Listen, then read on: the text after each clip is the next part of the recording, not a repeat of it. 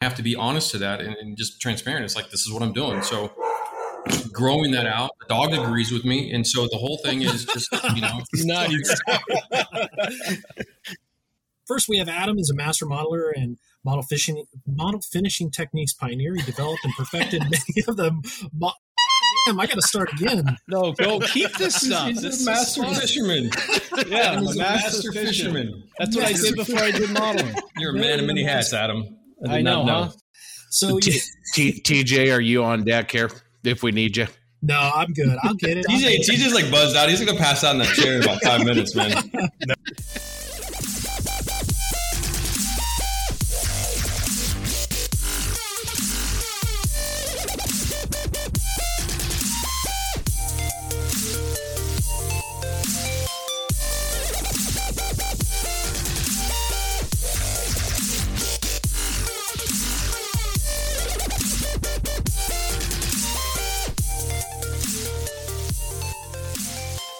Welcome to the Plastic Posse Podcast, episode 27.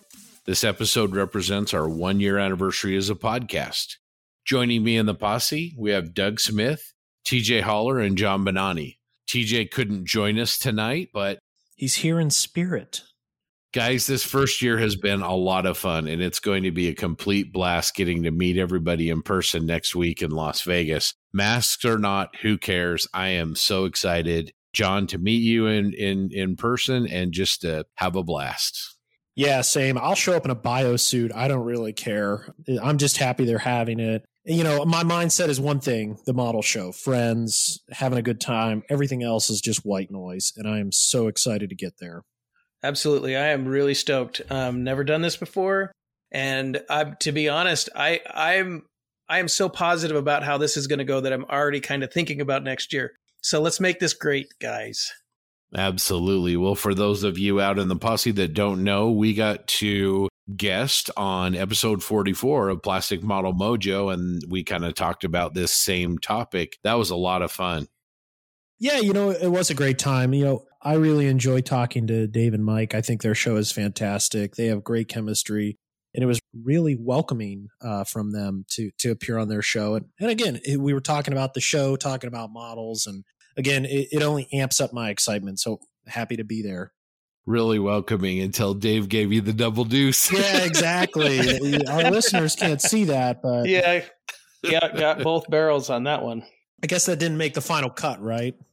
no, it actually did. Oh, Mike left it in there. oh man, I didn't finish the episode. I need to finish it. But just a reminder all of us in the posse will be there. We'll have a table. So please come and see us. And uh, whether we're at our table or we're just walking around, and we will have some tank craft and some Sean's custom model tools uh, swag. So we'll be giving some of that away. And uh, we'll also all be helping judge. So uh, come out and say hi, talk to us. We're really, really excited to meet all of you. One thing that I found really, really intriguing is the video that Andy dropped last night teasing a mystery kit announcement, which most people think is a new Tamiya kit. John, what do you think? Yeah, you know, I I'm really excited about it, and I think I'm most excited about that the IPMS Nationals is that venue for the announcement. I think that is super cool, super exciting for everyone that's going to be there in person. I hope to be standing there with a camera going live on our Facebook page. So this is cool. Maybe we should take bets on what we think it's going to be. I've heard it's going to be something green. I don't know. That could be just hearsay. I'd love to see a new half track, uh, like an M3. I've seen some other comments. Scott, what do you think it's going to be? M18 Hellcat. On this episode, we're interviewing David Goldfinch, the Podfather uh, from the modeling podcast On the Bench. He was the very first, they were the very first scale modeling podcast. They're from Down Under, and he was also one of our first guests ever. We also have our friend Stanley George, who was our very first Modelers Minute guest. And if that's not enough, we have an awesome roundtable. We've got three of the most popular guests we've had Adam Wilder, Mike Rinaldi, and Uncle Night Shift, Martin Kovac.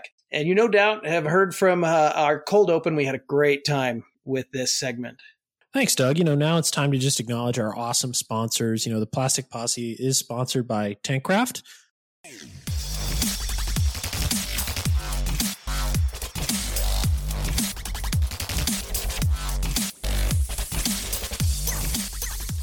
Nothing can ruin your day or your Tankcraft cutting mat like spilled liquid cement. Tankcraft has the solution, the glue base. Milled from solid 6061 green anodized aluminum, this thing will keep your bench top looking smart and spill free for years to come. I've got it and I love it. The combination of weight and a sticky rubber pad on the bottom make them extremely stable. They even come with an optional insert to accommodate most major brands of square and round bottled cement. Pick one up with one of their beautiful Pro Modeler mats and start your next build on a bench to be proud of. Remember, Tankcraft products come with a 30 day warranty, and don't forget the Plastic Posse Podcast exclusive offer. Use the code POSSE15 at checkout for your 15% discount head on over to tankcraft.com. That's tankcraft.com and order your very own Tankcraft glue base or cutting mat. It just looks better on the bench.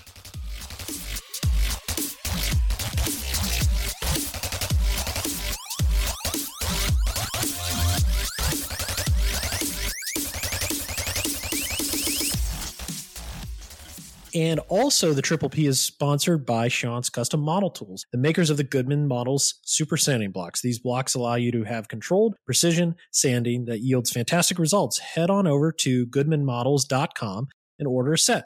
So if you don't have a set of these super sanding blocks, please send us an email at plasticpossepodcast at gmail.com and we will have a random drawing announce the lucky winner in episode 28. Episode 27 of the Triple P is also sponsored by Drew Savage and Rick Lewis, along with our regular crew of Posse Outriders Terry, Paul, Ethan, Jamie, Steve, and Rick. These Posse members all help us to bring you this podcast. If you'd like to donate to the Posse, just go to our website, plasticpossepodcast.buzzsprout.com. In the upper right hand corner, there is a heart icon. Just click this and then donate any amount you would like. The Posse is just one of several scale modeling podcasts. If you just head on over to modelpodcasts.com, you'll see a list of all the scale modeling podcasts along with artwork and links and even some modeling blogs as well. Thanks for that, Scott.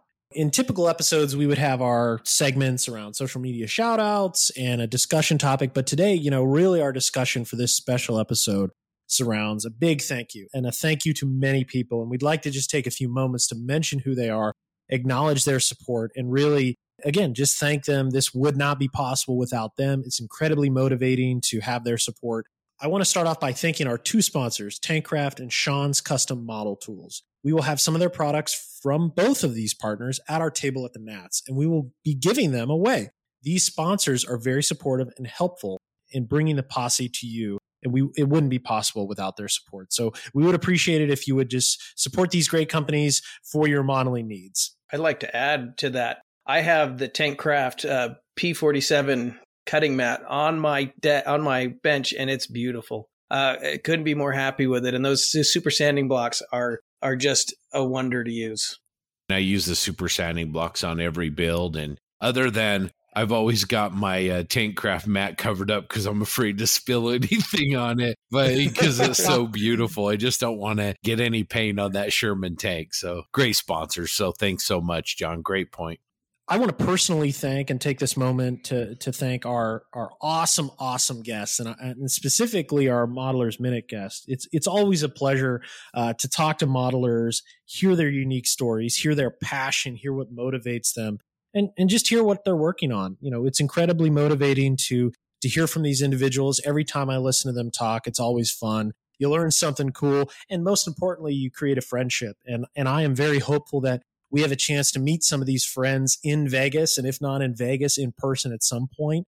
And and we will always stay in touch virtually because uh, you know the world is so much smaller now because of it, and we're very thankful for that. We're very thankful for them taking their time to uh, you know come on and just uh, you know share a piece of their hobby. So with that, um, just really appreciate it all. Thank you. In that vein, uh, TJ wasn't able to join us, but I think if he was here uh, trying to speak for him, I think he would thank our other awesome guests as well. Besides the Modelers Minute, you know, all of the people in the hobby that have stopped by and taken their time you know, we've had the pleasure of speaking with some of the greatest modelers and modeling influencers that are out there. And it's just been a lot of fun and really terrific getting to know our guests from John Bias to Lincoln Wright to Spencer Pollard, Brett Green, you know, to figure painters in other genres, you know, Enrique, Race for Terra, you know, Luther, the Mighty Brush, Christoph, you know, um, uh, to, and then of course to the guys in this episode, you know, Adam, Mike, and Martin. I mean, just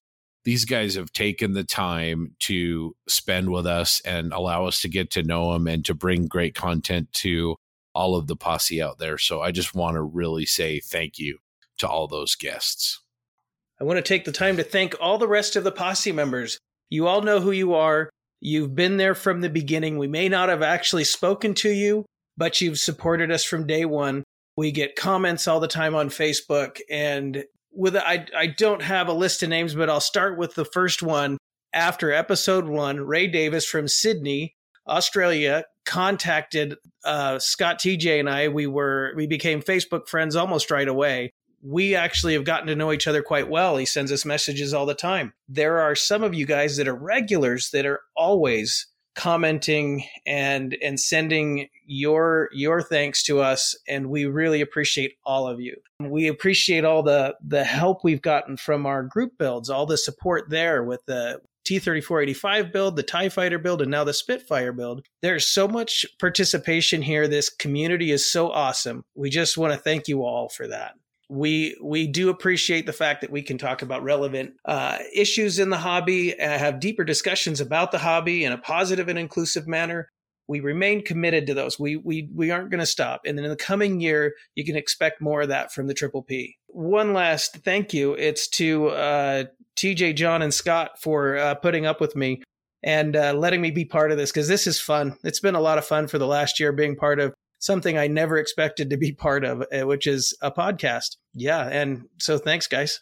Yeah. Thanks, Doug. Uh, before I get started on who I want to thank, I want to thank three individuals in particular who took some time and were very, very generous with me when I had this idea. That's specifically Mike Basquette, Godfather Dave from On the Bench, and Stuart Clark from Scale Model Podcast. All three of these guys took the time to talk with me. They were very welcoming, and without them, the posse would never have come into being. So thanks, you three. Really appreciate it. For my thanks, I want to thank two groups of people. So, first of all, I want to thank all of the listeners. The posse was created as a labor of love, and we had no idea that this podcast would be so much fun and also be so much work. So, seriously, thank you all so much. I also want to take a couple of moments to thank another group of people, and that's my three co-hosts. Without without whom, obviously, this never would have happened. So, Doug, first of all, thanks for allowing me to drag you way out of your comfort zone and do something you never would have even considered. Thanks for your enthusiasm, your creativity, and your passion for modeling. You are welcome. Thank you for uh, thanks for everything, man. TJ, even though you're not here, thanks for being willing to jump into the posse with Doug and I, despite never having actually met us in person. Thanks for helping us with the social media stuff and being our bridge to other genres and sharing all of your amazing models that you continue to crank out at an incredible rate. That's probably why he's not here. He's probably he probably is resting up so that you know he can build a two or three more before Nats. And then lastly, JB, thanks for trusting us and being willing to commit your time and bring your perspective to the posse. You are our very first guest, and you have really helped the posse become even better since you joined. Thanks for your passion as well, and for knowing literally everybody in this hobby, man. Uh, well, thanks for having me along. I feel I feel like we should clink glasses and uh, take a swig now after this. So no, it's uh, it's awesome, Scott. I'm I'm happy to be here. I I'm very grateful for this and grateful to know you and and Doug and TJ. It's been a wild ride, and I can't wait for another uh, you know another year. It's really fitting, I think, that the the one year anniversary of the posse. It certainly wasn't planned this way, but is sort of culminating in the four of us getting to meet in Las Vegas going going yeah. to Nats together, sharing you know sharing good times. I think it's really really fitting, and it sounds like it's going to need to be a tradition moving forward. Oh yeah, I'm always going to be there. It's going to be great. But maybe this is a tangent, but I also say it kind of reminds me of the movie Hangover. I mean, four guys going to Vegas, and we have a Doug, so we might be in trouble. Just to wrap it up, here's to another great year for the posse. All right, well, let's go into our first interview with the Godfather, Dave from Down Under.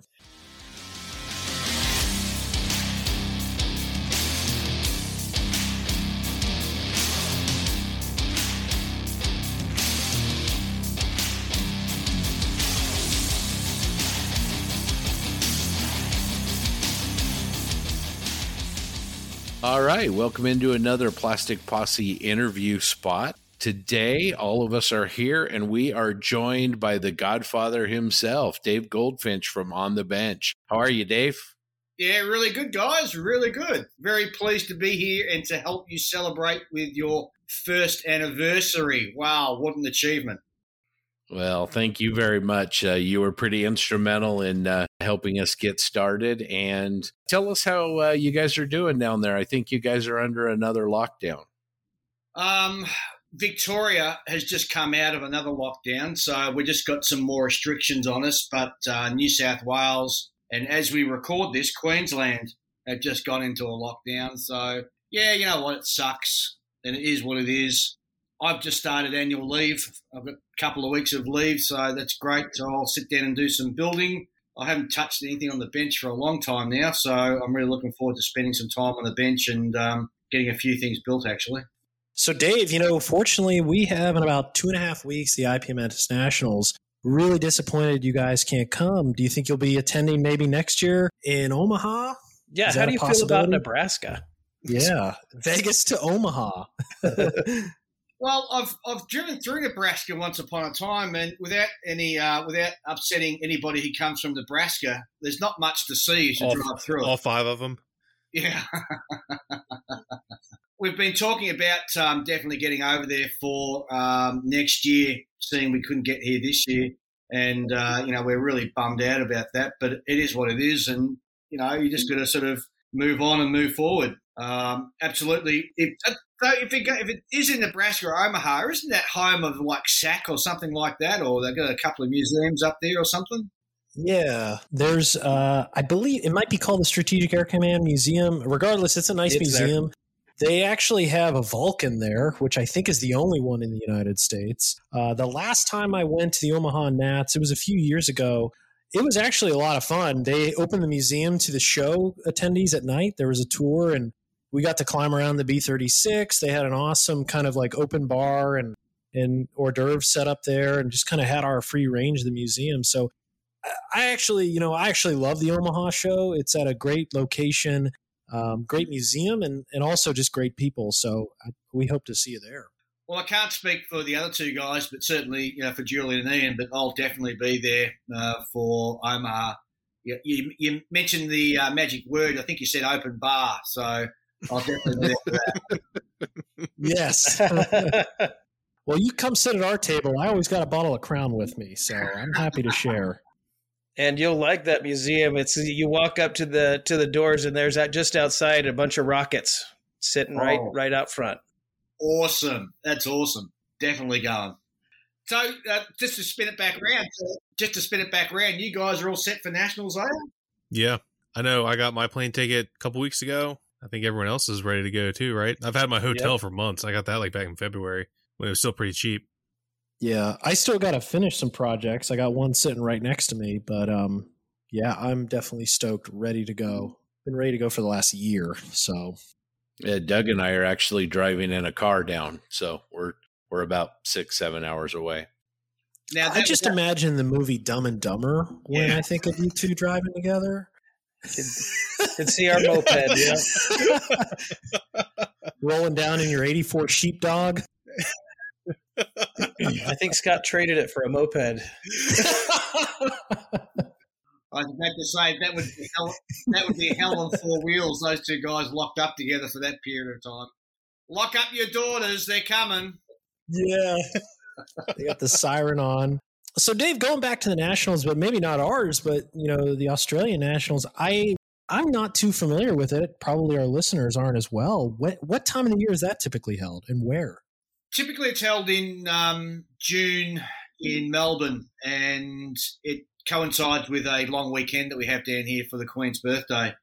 Um, this year, obviously, and last year too, it was um, well, last year it was completely cancelled This year they've moved it to October, but it's only going to be for two days, so it's sort of like a uh, shortened version.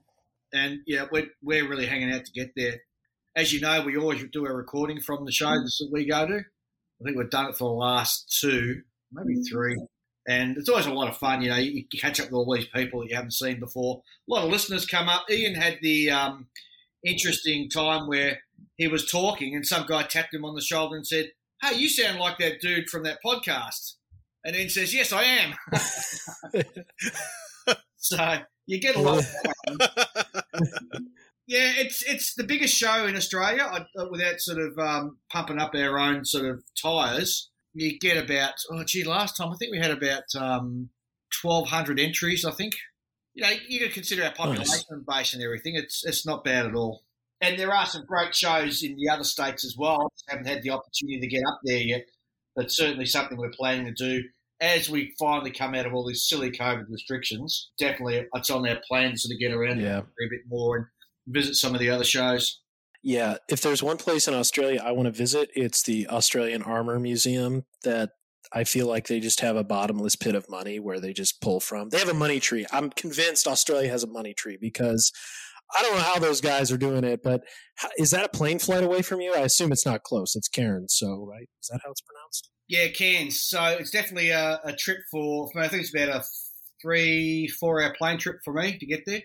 We've we've actually spoken okay. to the guys from the museum. I think we had them on about episode four or five. Yeah, the, the guy who actually owns the museum is just a, a real tank nut, and happens to have um, quite a lot of money behind him, and he just decided to build this great big tank museum because he loves tanks. And lucky for us, he shares it with the public. So he opens the doors, and they'll they have a um, a tank drive weekend where you can go and drive in the tanks and all that sort of stuff. Much like Bovington sort of thing, a big sort of display like they do in Bovington.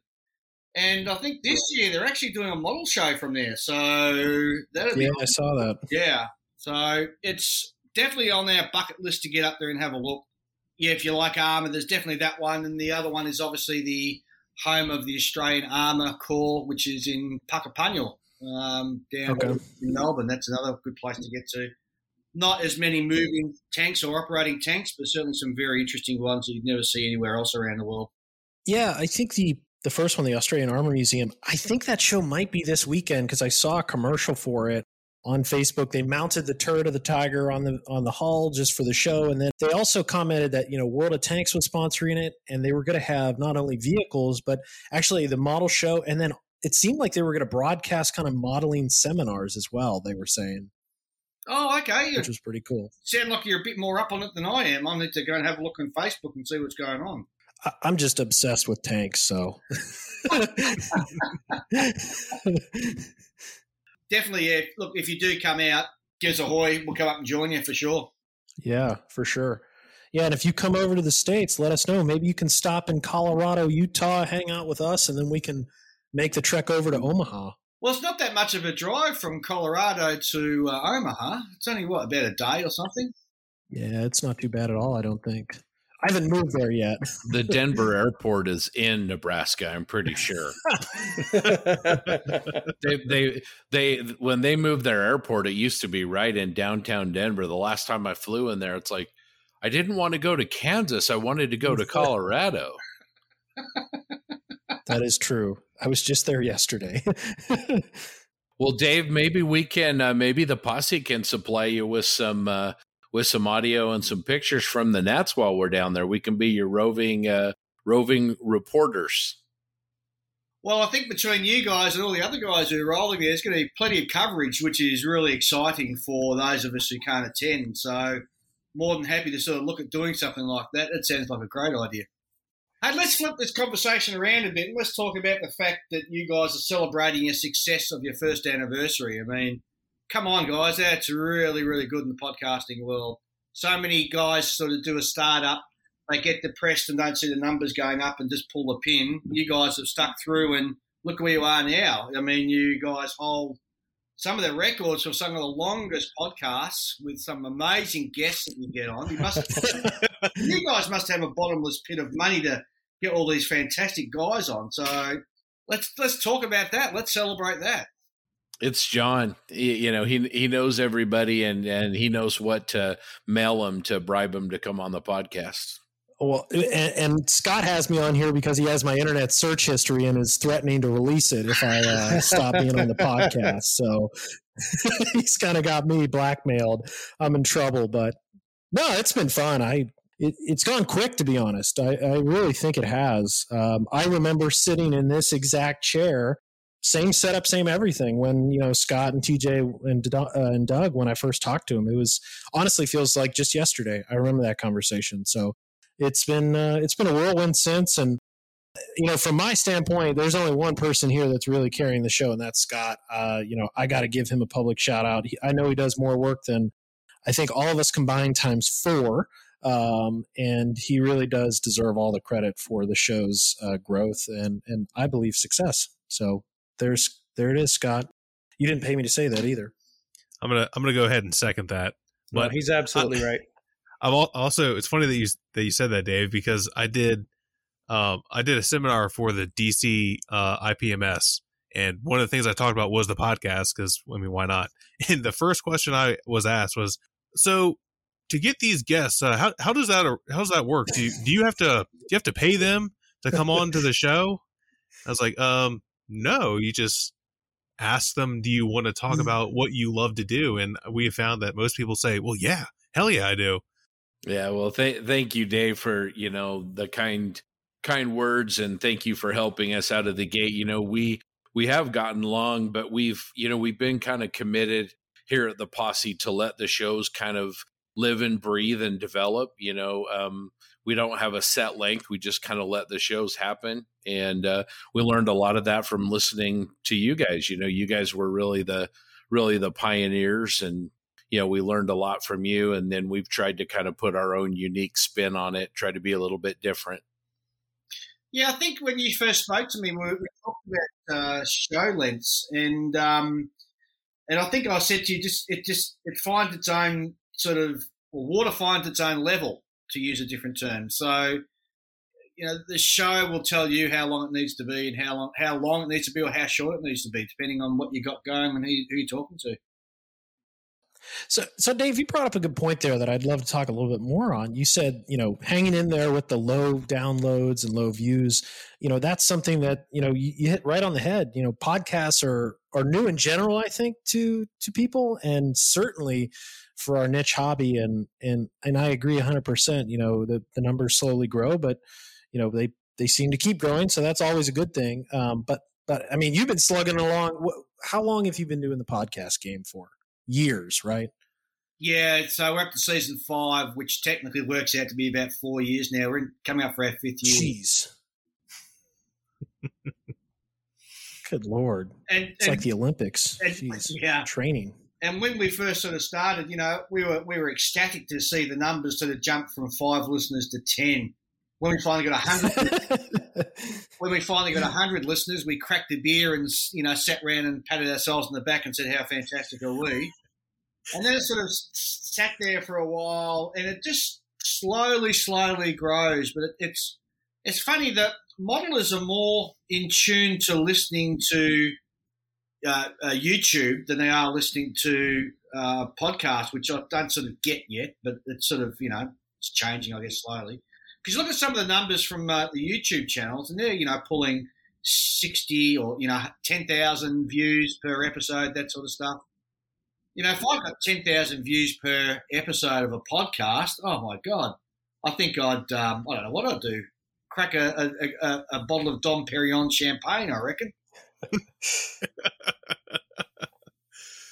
so you're right in what you're saying. It's a, it's a it's a very slow burn, and you've got to be committed to maintaining. When you tell your audience you're going to be there every fortnight, you're going to maintain and be there every fortnight for them. Um, you're going to try and find the same slot so your downloads appear in the same time.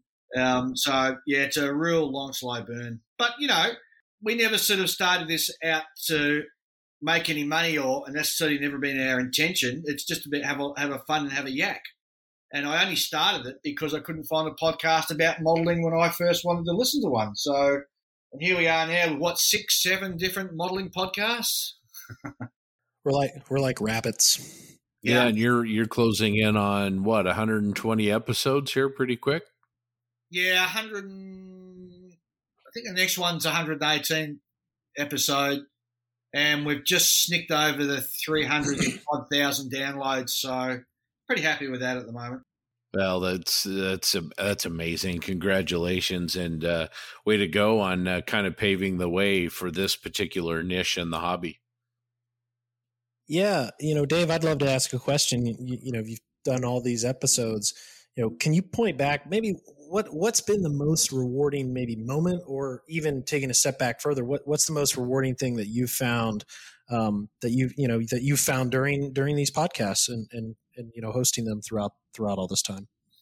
I think the most rewarding thing is how how much of a community we are, and given that we're in a very sort of solitary type of hobby where people sit in their basements or at their bench or at the kitchen table, and apart from those other weird people who go to um, like a, a, a model show or even go to a local club, by and large, it's a very um, insular hobby.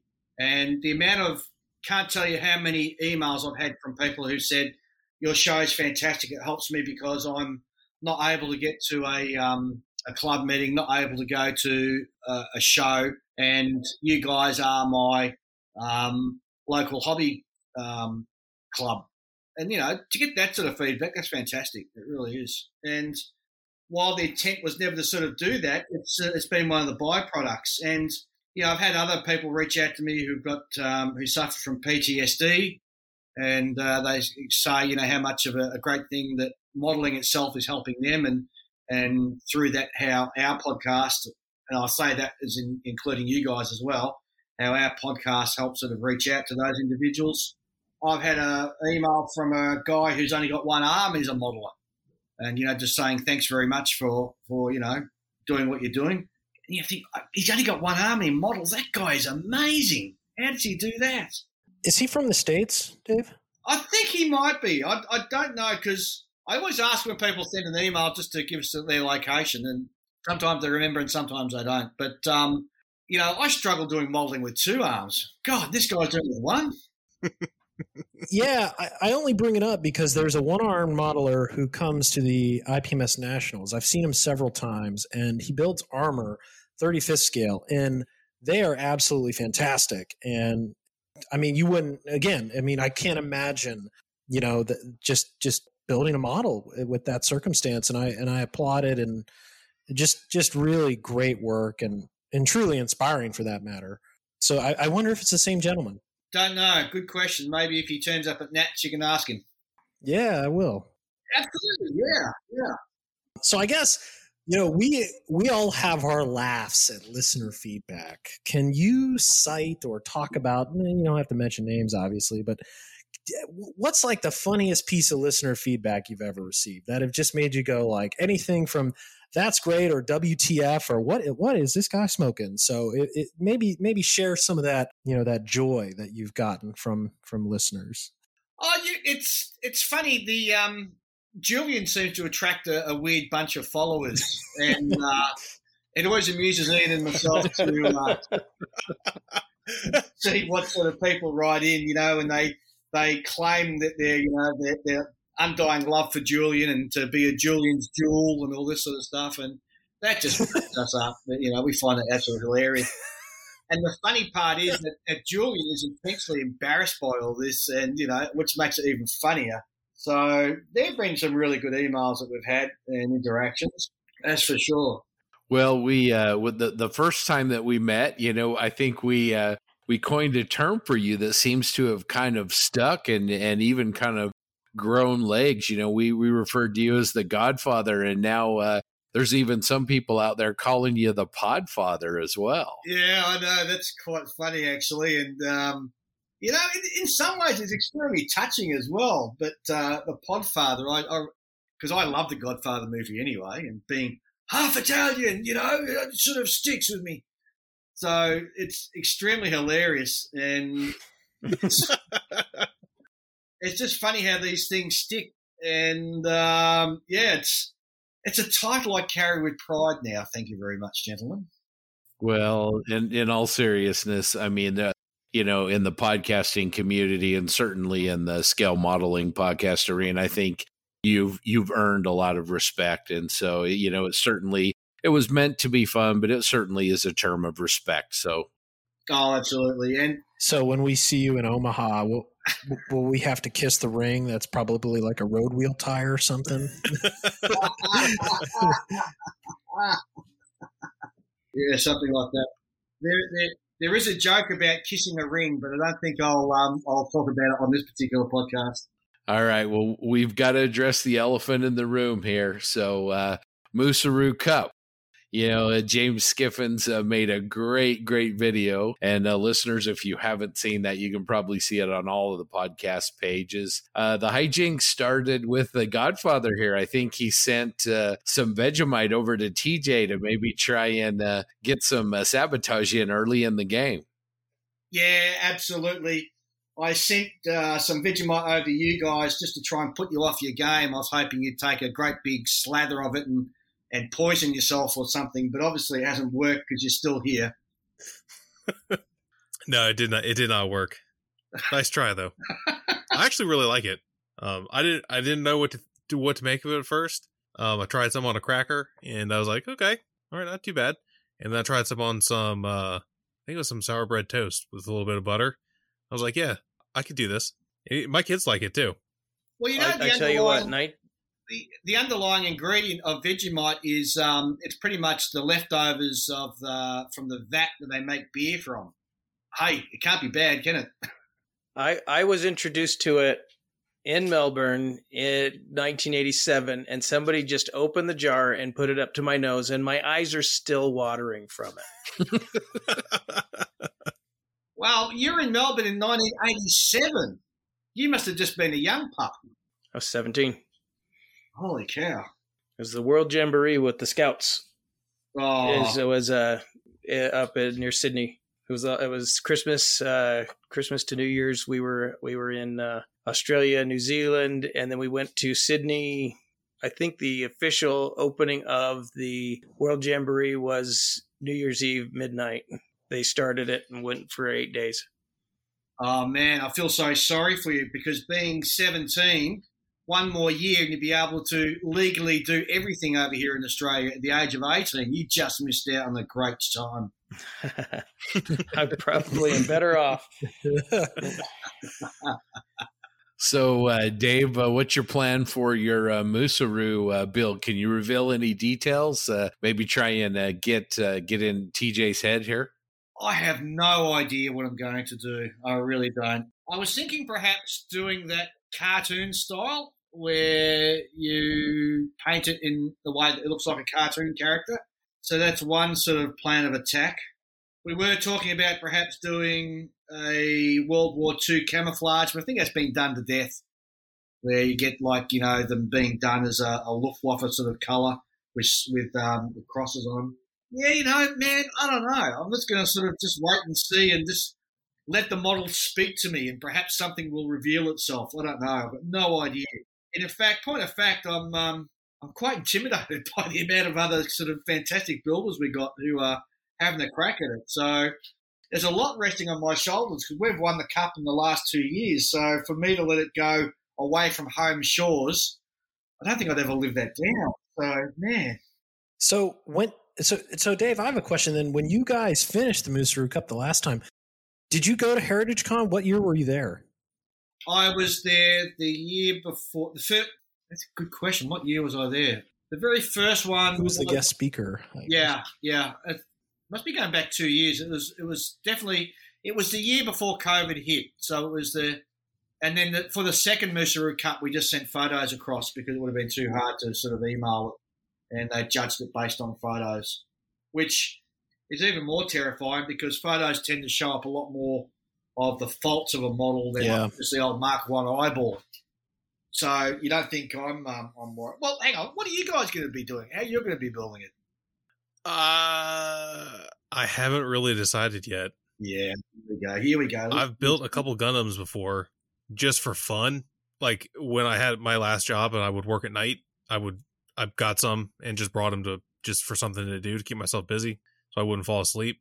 So I just like would stick them together. I've, I've never painted one. I've never done any of that. So, oh, I don't know. Scott thinks I should like weather it up a lot, but I was kind of thinking like that's what I always do because I build a lot of armor and I weather everything. So I was thinking maybe doing like a clean build, but then Mike Rinaldi's been doing his YouTube videos and he's done a couple of them about weathering plastic without painting. So I'm like, oh, well, I could do that. That would be cool. Yeah, I really don't know. I'm also kind of like, I opened the box. I was a little intimidated because it's been a long time since I built a Gundam kit. I'm like, holy shit, there's a lot of parts in here. Yeah, I'm, I'm, I'm the same. I'm just letting it sit there, and hopefully, sort of some sort of design or thought will sort of come come to mind. I, I was thinking about doing a diorama, but then not knowing anything about these particular models, I went and did some uh, research and found that they're quite large. They're quite tall in real life. So I, I, I don't know what to do. I don't know. We'll have to wait and see. Yeah, it'll be a lot of fun. There's a lot of good builders, and uh, you know the field has grown quite a bit more than the two that uh, started out. That's for sure. That is definitely for sure. What have we started? What have we done? I think you also need to participate in the 48 hour build next year too. I do, I do, but I'm doing also. You see that? There's my T35. Uh, oh, nice. 34. I'm doing it as a. Um, this is for the group build. For those who can't see what I'm showing up to the camera, it's a T34 slash 85 for the group build. It's going to be as a tank in a May Day parade 1946, maybe 1947. So it's all nice and shiny. It's got the white walls around the, the wheels, no weathering whatsoever, all in pristine condition. That's a great idea. You don't see many of them modeled as a Mayday tank. No, you don't. And, you know, it, it's, this is coming back to sort of, um, well, not my pet peeve, but a, a great discussion point is, you know, how far to weather a model and do you actually need to weather a model for the model to be what it needs to be? I don't know. You know, there's a lot of um, builders out there who either don't have the time or, or the skills or even the inclination to want to weather it to the say the levels that we see at model shows and that. You know what? That's fine. That's great. At the end of the day, this hobby is about building only for yourself, and you're you're the only person you have to please. So yeah, it's a bit of a long-winded way of saying that I'm avoiding doing weathering for this particular tank. There's nothing wrong with that, though. No, no. I, I it, as someone who weathers everything, like if you don't want to, I mean, don't. I mean, there's, mm-hmm. you know what I mean. It's like you said, it's it's your hobby. Do it the way you want, and don't let anyone tell you not to do it that way. Absolutely. Each each model that we build is a snapshot in time of that particular model that you're modeling. I know that sounds weird, but hear me out. So let's refer back to that big museum in Cairns, the Australian Armour Museum. And I can guarantee you, all those tanks in there would have been polished and cleaned within an inch of their life. And you could feel, you could quite reasonably say that when you're going to model a tank and you, you're doing it, you can say, well, it's I'm modelling it to museum quality, in which there's going to be not a speck of dust on it. There's not going to be any mud whatsoever. It's going to be repainted and polished. You look at um, some of the armour regiments in modern day armies, they will have a parade day where the tanks are paraded in front of the um, CO. And all those tanks are cleaned and polished and washed to an inch, inch of their lives as well. It's just what militaries do. They like militaries like polishing things. And even tanks, ships, aircraft, at some point in their operational life, they're going to look like they've come right off the showroom floor. So, with that in mind, there's nothing wrong with the modeler actually modeling a subject in which it's 100% clean. Well, as we as we say, there is no wrong way to do this hobby. No, there's not. Of course, there's not. There is no wrong way, and there's no right way of doing it either. It is what it is. Sing like nobody's listening. Dance like nobody's watching. Just don't be in the same room with me when I do start singing, because I'll um, I'll clear the room. I can guarantee it.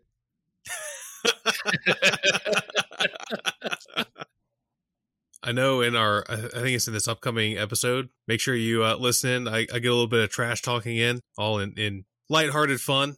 I thought it was pretty funny because uh, we talk about the Moosaroo Cup. So by the time this airs, that that had already will have already aired. So just be on the lookout for it, though. TJ doing some trash talk. Wow, let's get down and listen to that. Well, Dave, uh, we eh, you know since you're on holiday now, we hope you get a lot of great building done. That T3485 starting to look great. Hopefully, uh, you guys start to get a lot more vaccines down there and things loosen up for you. And we definitely hope to see you at uh, Omaha next year. Definitely, definitely, definitely. Thanks very much, guys, for having me on. Congratulations on your anniversary, your one year anniversary. It's something to really celebrate and um, shout from the rooftops. You guys got a great show. You got a great dynamic. You get some fantastic guests on. Not that I'm jealous, maybe just a little bit. You get some fantastic guests on and just keep doing what you're doing. You're doing a great service to yourselves, the hobby, and podcasting in general. Well done, guys. Thanks so much, Dave. We really appreciate it. You'll always be the godfather to us, and uh, we'll continue to listen to your show, see how you guys continue to make an impact. No worries. Thanks, guys. All the best. Thanks, Dave. Cheers. See you later. Thanks, Dave.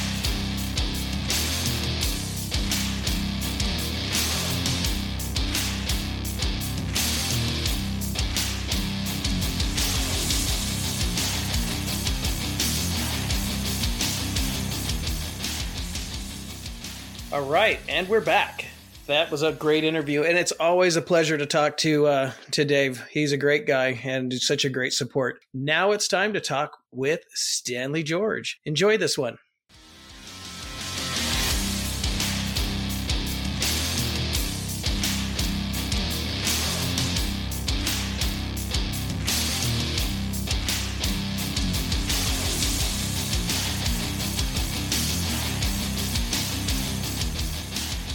Alrighty, folks, welcome back to another Triple P interview. We're going back to the old days. We're starting over where we started back at the beginning with the Modelers Minute, and we've got Stanley George back with us. Stanley, welcome back. How you doing? All right. Hey, how y'all doing? I'm doing good, doing good. I am so glad to be back here. And, and I think I was telling y'all earlier that, yeah, I was not in the shed because it's hot and my Wi-Fi won't reach that far out there with my laptop. So hey, I'm doing real good. Thank you for re-inviting me. Hey, it's good to have you back, Stanley. All right, we've been paying close attention to what you're doing there on uh, the Grumpy Old Scale Modelers Facebook group. Um, you've done some cool stuff. Uh, some things that a lot of us wouldn't even think about attempting, like the uh, 1 700th uh, battleship. Uh, tell us a little bit about what you've got going on. All right, uh, got the uh, Dragon model, the 135th scale King Tiger Battle of the Bulge. It's gonna, it's the late model and has the Henschel turret. So far, I'm planning on doing up a diorama with it as well. I guess you could say it's gonna have an Eastern European type theme. So I don't know yet. It's just I'm gonna go from where I'm gonna do whatever I can do. A couple of different things. The fenders on the side where the tracks are, I cut those up. Took a a lot of it off. And as far as the magic tracks that come with them, all 184 of them, all those links, I drilled the holes in them because you know with those magic tracks you can just put them together and glue them. I was like, nah, I just wanted to be more flexible to make it easier to put it on the roll wheels. So I decided to drill the holes in the side and place uh, copper wire in them. You did you do every track link? You said yes. Everyone. Yes. Okay, I'm sorry, listeners. I'd asked twice. I wanted, I wanted to, I wanted to make that explicitly clear. You, uh, you are a special kind of uh, person, and uh, I applaud your efforts, good sir. Because I'm a diehard armor modeler, but I wouldn't even do that. That's pretty ingenious to take, you know, the the metal tracks all use pins like that, but to apply that to the plastic magic track, especially on the great big track links like on the King Tiger. That's that's pretty pretty ingenious. You seem like a lot more experienced at armor than you're claiming you are. Uh, I, a lot of my friends they tell me they say you're very experienced. I say really, I'm not. I'm just trying different things. and if I screw it up, I screw it up. If I don't, I don't, and I go from there. So tell us about that uh, last uh, project you had. That was a one seven hundred scale Roma, I think. Oh yeah, yeah. The uh, trumpeter, 1700 scale, RN Roma. what got me turned on to that kit was uh, Plasmo. I saw one of his videos where he did it. I really like the red and white stripes. When I bought the kit, I never, that was like, actually, it was my second 1700 scale ship. First was a the old Revell USS Intrepid.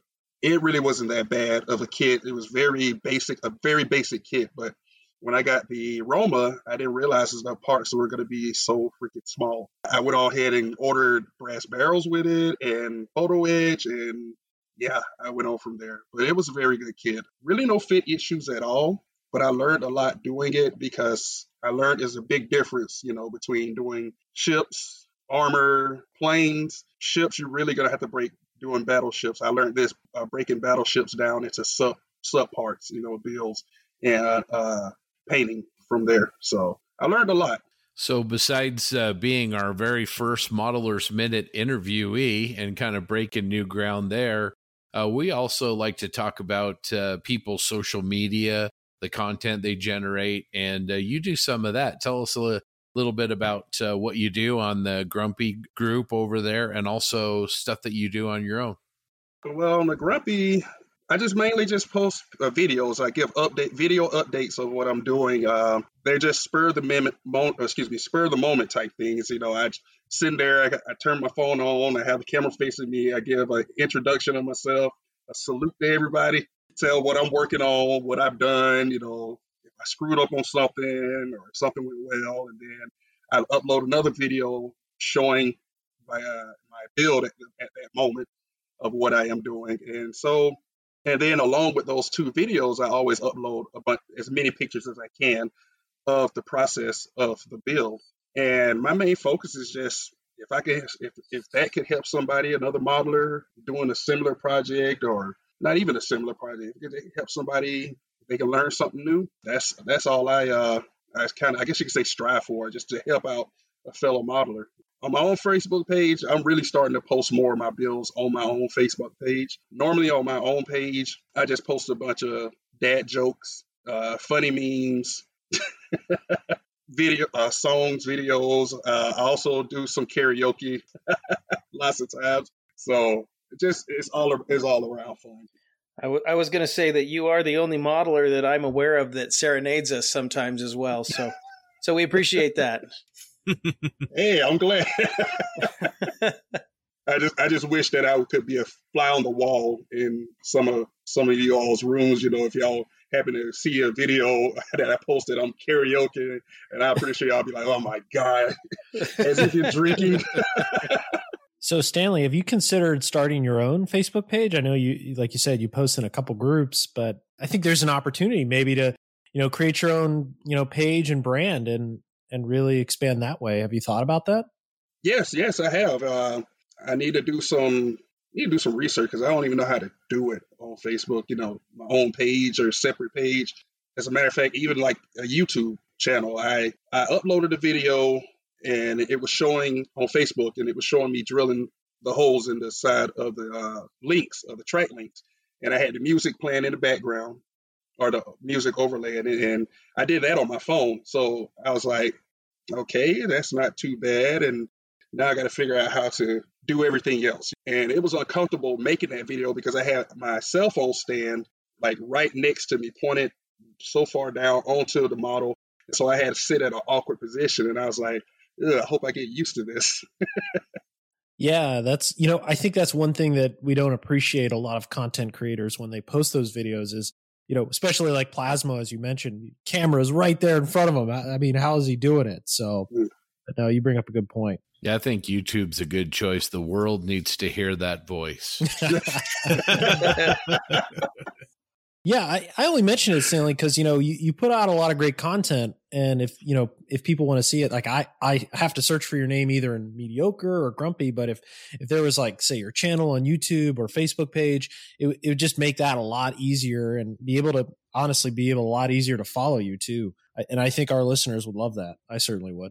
Yeah, and I appreciate that. And actually, like I said, you know, I've been looking into doing that, so I'm really last week or so, I've really been sitting down. I got to get myself back on a certain schedule because things are going to get a lot tighter for me. You know, I want to going to start back working. I'm going to be going to starting school back soon. Uh, I think next week or the week after. Might be next week. I'm gonna start school back, and I, I, I'm still gonna work, go out and work on models at nighttime. You know, nice. so it's gonna get a real, it's gonna get real tight. But that's that's good because these last two and a half years I've been retired. I haven't been really doing much other than building models. So it's it's it's it's more it's going to be more healthy for me, I guess you could say. I, I wanted to also mention, you know, if you're going to create your own page, you got to come up with a snappy name too. So, you know, whether it was your call sign in the army or nickname or just Stanley George models, maybe that's good enough. But I'm just saying, um, yeah. I feel like you, got, I feel like you, or you know, you know, Sergeant Slaughter or something from your drill instructor days. like I, I feel like there is an opportunity here to name your channel. So yeah, and to build on what John's saying, what I love about watching your videos, and I watch almost all of them, is you you really kind of double down on a theme that we're pretty passionate about here, and that's um, there's no wrong way to do this hobby. You know, as long as you're having fun, it doesn't matter if you're a beginner or if you're an expert. You know, you need to do it in a way that you're enjoying it. Uh, go back earlier about the name. Uh, I've had a couple of friends, Facebook model friends, throw out a couple of names for me. I haven't chose one yet, so that's still churning in the old noodle here. But yeah, it's uh, like I said, it's just a, I am very passionate about models. It helps so many people out, it, you know, mentally, you know, emotionally, physically. Uh, I look at a lot of uh, my oldest, my, one of my sons, he works at the VA hospital, uh, not the VA hospital, but the veterans home, the veterans nursing home, and I see a lot of veterans like Vietnam vets, so forth and so on, and it seems like they're almost at the end of their rope. They're just in their home. They're not feeling good about themselves, and I can understand that. I can really understand that. So, but I also, but I, I look at a lot of model modelers. They're keeping themselves, especially older person people, keeping themselves active, doing different things. Uh, so it, it's really, it's really a good outlet as well. Really good outlet, and and it just like, like was stated earlier. You know, you're having fun. You know, if you want to be strict, build a 100% accurate actual model of the actual vehicle, that's all good too. I'm all for that as well. But even if you want to paint a tank magenta or aqua green or something, hey, I'm all for that as well. As long as you're putting it together, uh, building models, putting it together, you're having a good time. That's that's that's that's that's what I strive. And I tr- I try to convey that when I do my videos. You know, try to give the energy, trying to give you know happiness, and and the way I act on the video, that's I really am. That's just me. You know, I get on my wife's nerves all the time because I'm walking around the house and I'm telling jokes and telling dad jokes. Uh, I had my one of my sons kick me out of his room because I told a real bad dad joke. I feel like we need to hear it. I love dad jokes, and I'm not even a dad. so I asked him. I said, "His uh, my son. His name is uh, Jacory, and we just call him Corey." So I walked up to his room and I said, "Hey, Jacory," I said, "If a rooster was on top of a barn and it lays an egg, which side would the egg roll off of, the left side or the right side?" And he looked right at me. He said, "The right side." I said, "No side, son, because roosters don't lay eggs." And so he looked right up at me and said, "Get out."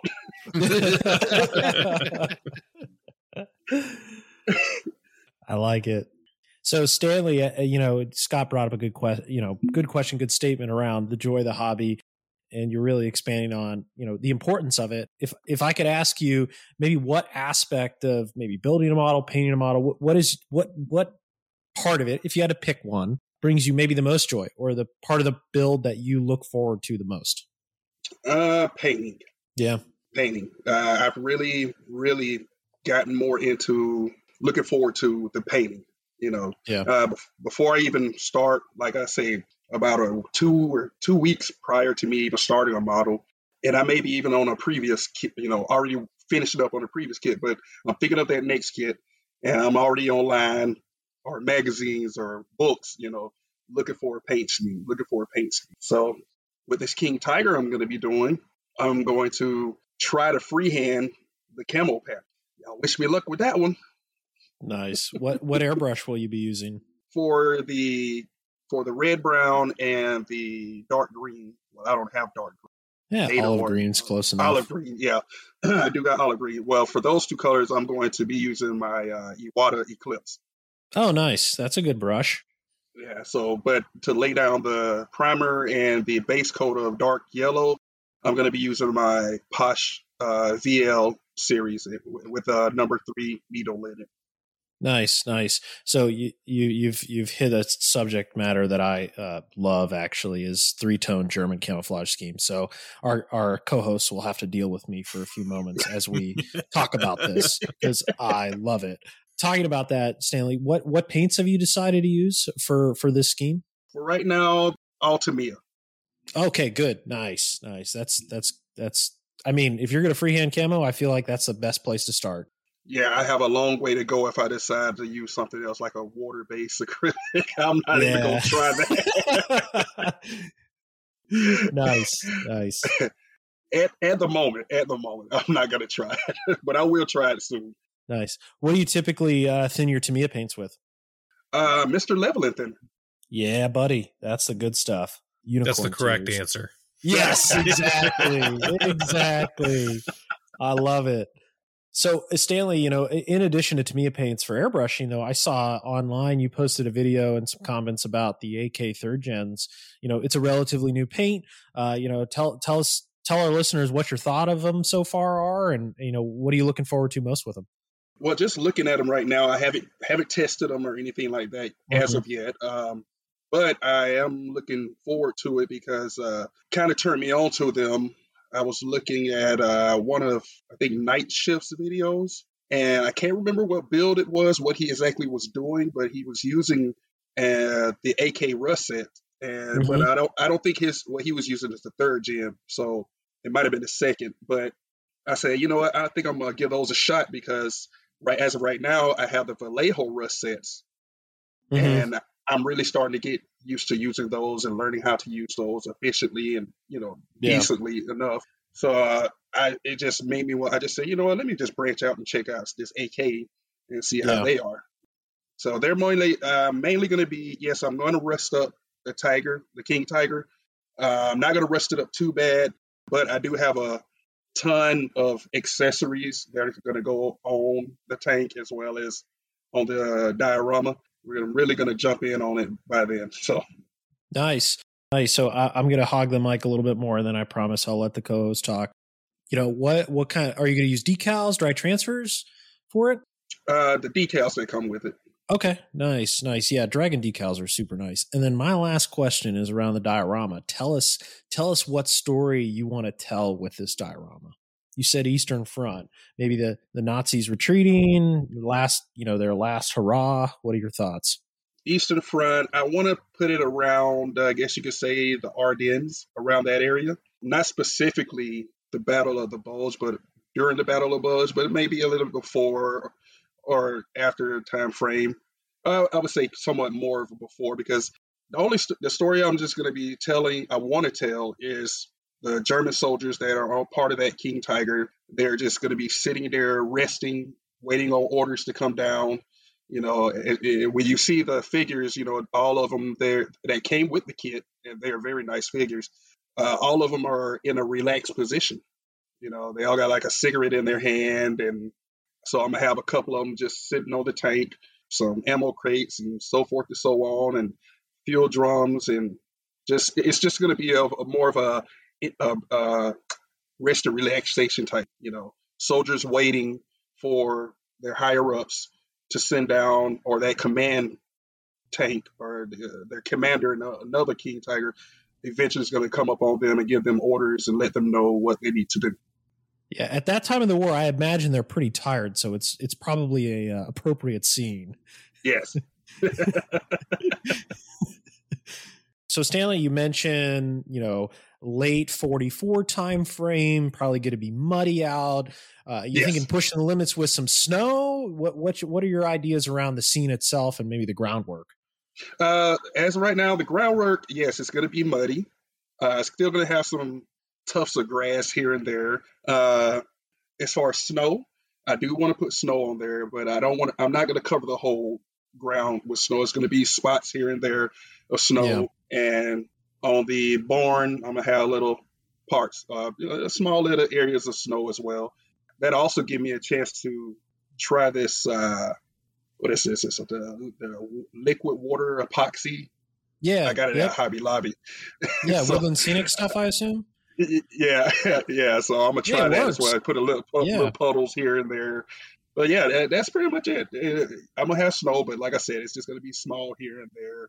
And um, I kind of want to give the give the feeling of if somebody looks at the at the diorama, the vignette, then they would say, "Hey, that must take place during spring or right before the heavy snowfall coming." You know. Yeah. So either either before like early fall or very, very, very, very late winter, early spring. So nice, nice. You know, you mentioned figures with the diorama as well. I, I looked up and saw something on my bench I wanted to share with you. I'll tell our listeners. So Tamiya has this new figure accent color. So it's very similar mm-hmm. to their enamel washes for vehicles. If you're just getting into figures or looking to crank them out pretty easily, I've used this stuff in the past and I don't know, I'd recommend it to you to give it a whirl since you're into new products. I appreciate it. Yeah, I think I'm gonna try that. Uh, as a matter of fact, uh, I went and visited a battle buddy of mine. Uh, he's in the model group with me here. He lives like about about an hour, almost two hours away from me. Back, I had to travel a bunch of country roads, and that was fun. I really enjoyed it because it was scenic. It was beautiful. Uh, I went to his house, and he uh, had a tub, small tub full of paints that he didn't want no more because he his his hobby room was just like out of this world. I mean, every closet in this house had models. That's my kind of house. That sounds like a nice house.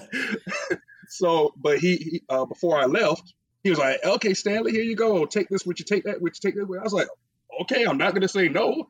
So, but he gave me, uh, in particular, he gave me this uh, pack of uh, AK uh, accents. Yeah, yeah, uh, yeah. I know uh, exactly what yeah. you're talking about. So I was I, I never used accents. I don't even know how to use them, but I talked to a couple of guys on uh, in one of the Facebook rooms, and they gave me the gist of how to use them and stuff. So I'm pretty sure I'm gonna try them out.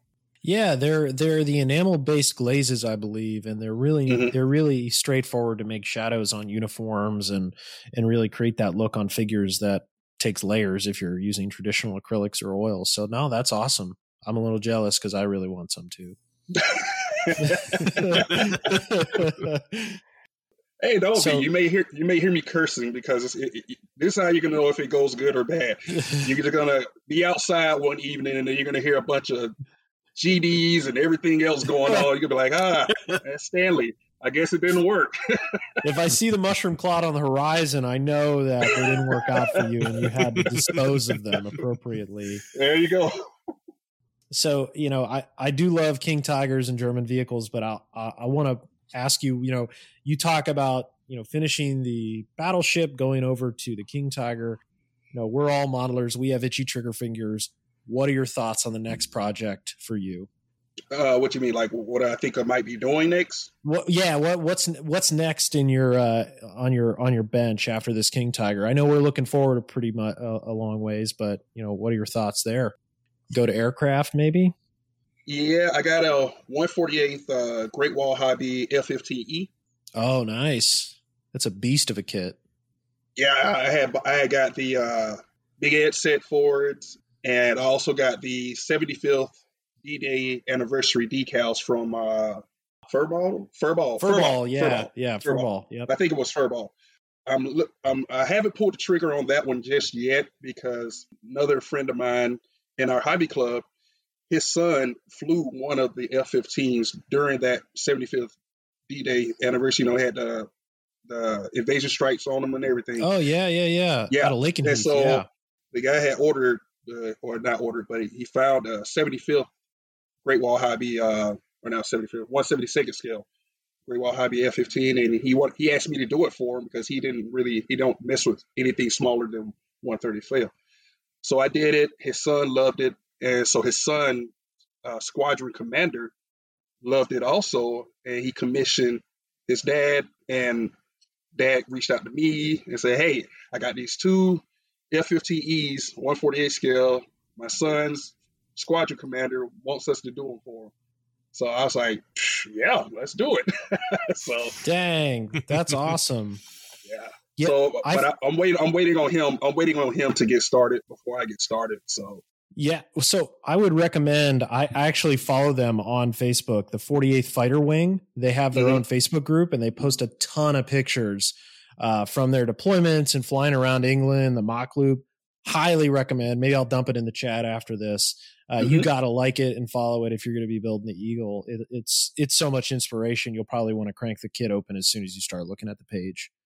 I probably will, but and uh, the, the, other the other kit, the other kit I have, I got with I went to Hobby Lobby and uh, I saw the uh, I think it was 53 Coca Cola Chevy truck, and it comes with the uh, the dolly, and it also comes with a Diecast Coca Cola uh, machine. So I was thinking about doing that. I haven't I haven't did an automobile in God knows how long. So I'm thinking about doing that. It's it's it's made by AMT, and Yeah. I'm looking at rusting it up and just trying different things with it as well. Nice. So I like those the are my, rust. Those are my two. No, that's great. So I, I actually love that you're going to take some weathering into the car world. It's you know that's I feel like that's a taboo subject sometimes. Yeah. they always have to be polished and shiny. Wait till they get a load of me. that might bring more controversy than like a late war German tank scheme. I love it. So Stanley, you mentioned hanging out with your some of your modeling buddies. I hope to see you then when we host the nationals in San Marcos in 2023. oh yeah, I'm I'm definitely going to be there. I am definitely definitely going to be there. Can we con you into coming to Vegas in a week and a half? Uh, I, I can get a I- roll away. I mean, all, all I can say is this: if I happen to go out to my mailbox and holy moly, there's a plane ticket there. Oh my god! well, you know, the Plastic Posse podcast, we're rolling in money. There's actually a money tree for podcasts that we know of. It's like a it's like a pot of gold that a little leprechaun guards. So we'll we'll we'll shave some off and send it over and We'll, we'll, we'll see you at the airport with uh, with a Rolls Royce to pick you up and chauffeur you over to Rio. no, but I mean, uh, we were my wife and I we were planning, but some things just didn't work out. As a matter of fact, she I know she couldn't get off from work, and I'm possibly going to be working again. So yeah, Yeah. I was like, you know what, we're just gonna. I'm definitely going to go to the one next year and uh, San Omaha. Marcos. So so Cool. And we talked about kind of what your next project's going to be, but um, you know, more from a technique standpoint. You know, you you're a guy that always likes to try new subjects and new techniques and new methods of doing things. What are a couple of things that you'd like to add to your arsenal, maybe over the course of the next few months in your modeling? getting better at using, uh, like say Vallejo paints. Getting getting a lot better at using Vallejo paints. I mean, it's uh, rusting with um, you know, use them as as filters and so the whole nine yards. You know, I really I really want to get a lot better when it comes to uh, using Vallejos and because you know they're water based. I think that's definitely, as a matter of fact, if I do my that Chevy, I'm definitely going to be using all of it's going to be Vallejo paints, and that, that, that's that's one way I guess you could say I, I try to keep things new and learn different stuff because when I start, I say, okay, I'm only going to use this type of paint, or I'm going to only do this type of thing, or so forth and so on. So, Stanley, do you have any questions for us? oh yeah, sure. So, what are y'all working on right about now? Uh, a bathroom. Uh, no, I. These guys know. I, I mean, this, I've just been certainly. I've started a new job recently and looking at a cross country move. So unfortunately, modeling's Oh, been pretty tight for me. Uh, but I do have. I'm going to show you, not our listeners, but a T34 that's nearing the completion line. I hope to get done for Vegas. But you know, in the matter of time talking to you, I'm sure TJ completed probably three builds. So uh, let's just let's just turn it over to him because he's he's got more than the friggin' you know six Panzer division for crying out loud on his bench. So right now, I think the only thing I'm really actively working on, as in the only thing I've touched for the last couple of days, is you. You can see it. Listeners obviously Oh, can't. yeah. It's, it's a little tiny, 172nd scale Renault FT 75 BS wow. uh, from Flyhawk. It's pretty fun. But I got like a million other things going on behind me that you can't even see. That, that's that's the same size as uh, the Tamiya 135th, uh, the German motorcycle with the tracks on the back. of Yeah, that's Yeah. the same. Yeah. size. Yeah, John finished one of those recently, and I just finished the assembly. I need to paint mine, but yeah, it's a great, great kit. Highly recommend it. It'll put a smile on your face. Oh, definitely. I may have to get that one. Definitely may have to get that one. Doug has been bitten by the armor bug. He Oh, won't my admit goodness. it publicly, but he has been. So I am One just, of us. One of us. I'm just relishing it And, and John Just- and TJ, and I'm going to throw Stanley in there because he's working on the King Tiger. I'm going to out Doug publicly. I've got a stack here from my buddy of five Tamiya tank kits that Doug just picked up yesterday. So he definitely has Oh, been bitten yeah. hard by the armor bug. Oh my gosh, I I have not. Other than when we did the 48 hour build last March. Um, I've not built a kit that fast, and I picked up the Tamiya 48 scale T55, and I had it built in four days, just four nights. I didn't even no daytime. Just after work, my wife goes to bed, I'd go down and work on it. Four nights Mhm. done, and and I was so happy with it. I mean, yeah, I could have done things a lot better had I taken a lot more time, but just just the fact that I could do. John calls them slammer builds and that's exactly what I did. I just slammed it out and it was done and I was very happy with it. It just just pleased me. And and honestly, I couldn't pass up these kits for the price that that he was asking. So so we're good. Nice. Well, welcome, welcome to the armor world, my friend. Welcome. Thank you very much. but I'm not going to stop building the other stuff, especially Star Wars. That's my still my still my baby. Yeah, I need I need to get into the Warhammer. That's what I need to do. There's some Yes, good you do. kits. They're fun. Awesome stuff. Well, thank you so much, Stanley, for being with us again. Thanks for completing our first year as a podcast and being part of it. We really appreciate it, and we hope you're part of our second as well. Oh, thank you very much. I really, really, really, really appreciate it. You guys, you're awesome. I really, really, and I love listening. I was binging, I was binging y'all's podcast one day. Uh, I was like, I couldn't sleep, and I just started binging, just started binging. Well, it's a lot of binging because because some of them aren't short. So yeah. So, so I have to ask: Were you able to sleep after you binged? did we put you to sleep? No, unfortunately, you did not, which was a good thing. I just, I was up the whole night. I didn't even go to sleep. I was laying in the bed, eyes wide open. My wife getting ready to go to work, and she said, "You haven't been to sleep." I said, "Nope." What are you listening to? I said, "The Plastic Posse podcast." She was like, "Oh, model stuff." I was like, "Yes." yeah. You got you got thoughts of Dragon and Tamiya in your mind and exactly. single link tracks and camouflage schemes racing around playing games with you. I tell you, it's rough sometimes when you start thinking about that stuff. It's in your head. If you if you spend a lot of time at your bench, it's hard to get images of the paint going down or the pieces going together out of your head. You're always thinking about it, Yes. and that's not a Yes. bad thing. what I'm always thinking about is, I wonder if TJ finished another one. Yeah. Every night before I go to bed, I brush my teeth and I'm thinking, son of a bitch, yeah, I bet he did another one tonight. I wish. I wish I could build as fast as you guys act like I can. I tell you what, my goal at the beginning of the year was I was going to build a model a month. I was going to finish a model a month, and with those two pieces of armor, I'm now two kits away from being caught up to where I need to Oh, be. So I've got six done. Oh, So good. I'm happy with that. Which is actually my total for last year. I think was six or seven. So I'm doing well. nice. I think we're just about done. Thanks again, Stanley. Have a great one, and thanks. And, and yeah, loved your family. All right, gentlemen, y'all have a good one as well. Stay safe. Keep on modeling. All righty. All Thanks, right. Stanley. You're This a was Thanks. Stanley. Stanley gentleman, man. Thanks a lot.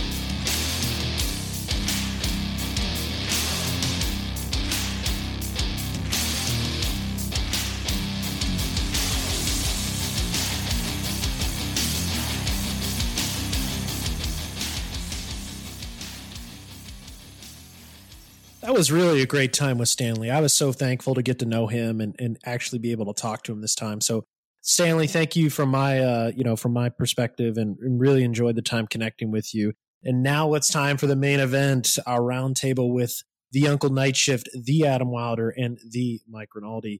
This was an absolute treat to be a part of, and we know you guys will love it. Sit back, enjoy, and thank you. Just one note before we start. We did not want to edit this roundtable. We wanted you to hear it as is. And as a result, there is some adult language.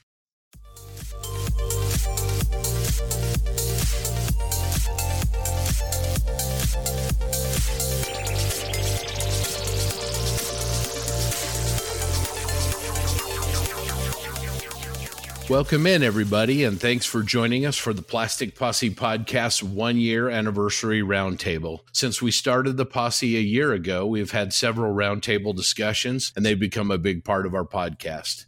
We have a very special group here on our panel today, so please indulge us a bit as we do some introductions. First of all, the three guys who are joining us today have influenced each one of us here in the posse as modelers in major ways. Second, these three guys have all been a part of the posse. They've been very generous with us, contributing both directly and indirectly to the podcast. Lastly, all three of these gentlemen are just terrific humans. We've enjoyed getting to know them better through our mutual conversations and through their own unique contributions to the hobby. And I can tell everyone out there that what you hear from each of them is just really a very real, accurate reflection of who they really are. So, without further ado, to celebrate the Plastic Posse podcast one year anniversary, we are super excited to welcome back three of our favorite people Adam Wilder, Martin Kovac, and Mike Rinaldi to the show. Guys, thanks so much for joining us today. Thank you, my friends. This isn't even necessary, but just in case anyone listening doesn't know Adam, Mike, and Martin, I'll give a quick introduction for each of them. Adam is a master armor modeler and model finishing techniques pioneer. He developed and perfected many of the modern armor weathering techniques that we know today. He is a former staff member of MIG Productions, AK and Wilder, and is a superb craftsman with PE. He is also an author, has a YouTube channel, Facebook page, and other social media accounts. He is also a teacher instructing students welding and metalworking. Mike Rinaldi, who needs little introduction, but like Adam, Mike is a master modeler known primarily for his armor projects, but he also works in other genres. He is also a master of modern weathering and finishing techniques such as oil paint rendering and hairspray chipping. Mike is also a designer, author, photographer, shipping clerk, purchasing manager, and owner of Rinaldi Studio Press, which publishes his series of tank arts as well as other modeling how to guides. Mike is also active on social media where he has a Facebook page, YouTube channel, and other social media accounts. He is passionate for many kinds of sports and is passionate about automotive design and motorsports history. I'm taking notes. nice. Mike, I didn't know you knew all that stuff. Right. Me neither and he likes long walks on the beach. Yes. I mean, oh, if, if, you need a cover letter, Mike, we can send you this. No shit. Bravo. And lastly, we have Martin, aka Uncle Night Shift. He's also a master modeler and worldwide modeling community uh, star, most recognizably for his influences and creations on YouTube. Martin's Night Shift YouTube channel currently has almost 175,000 subscribers and nearly 15 million views.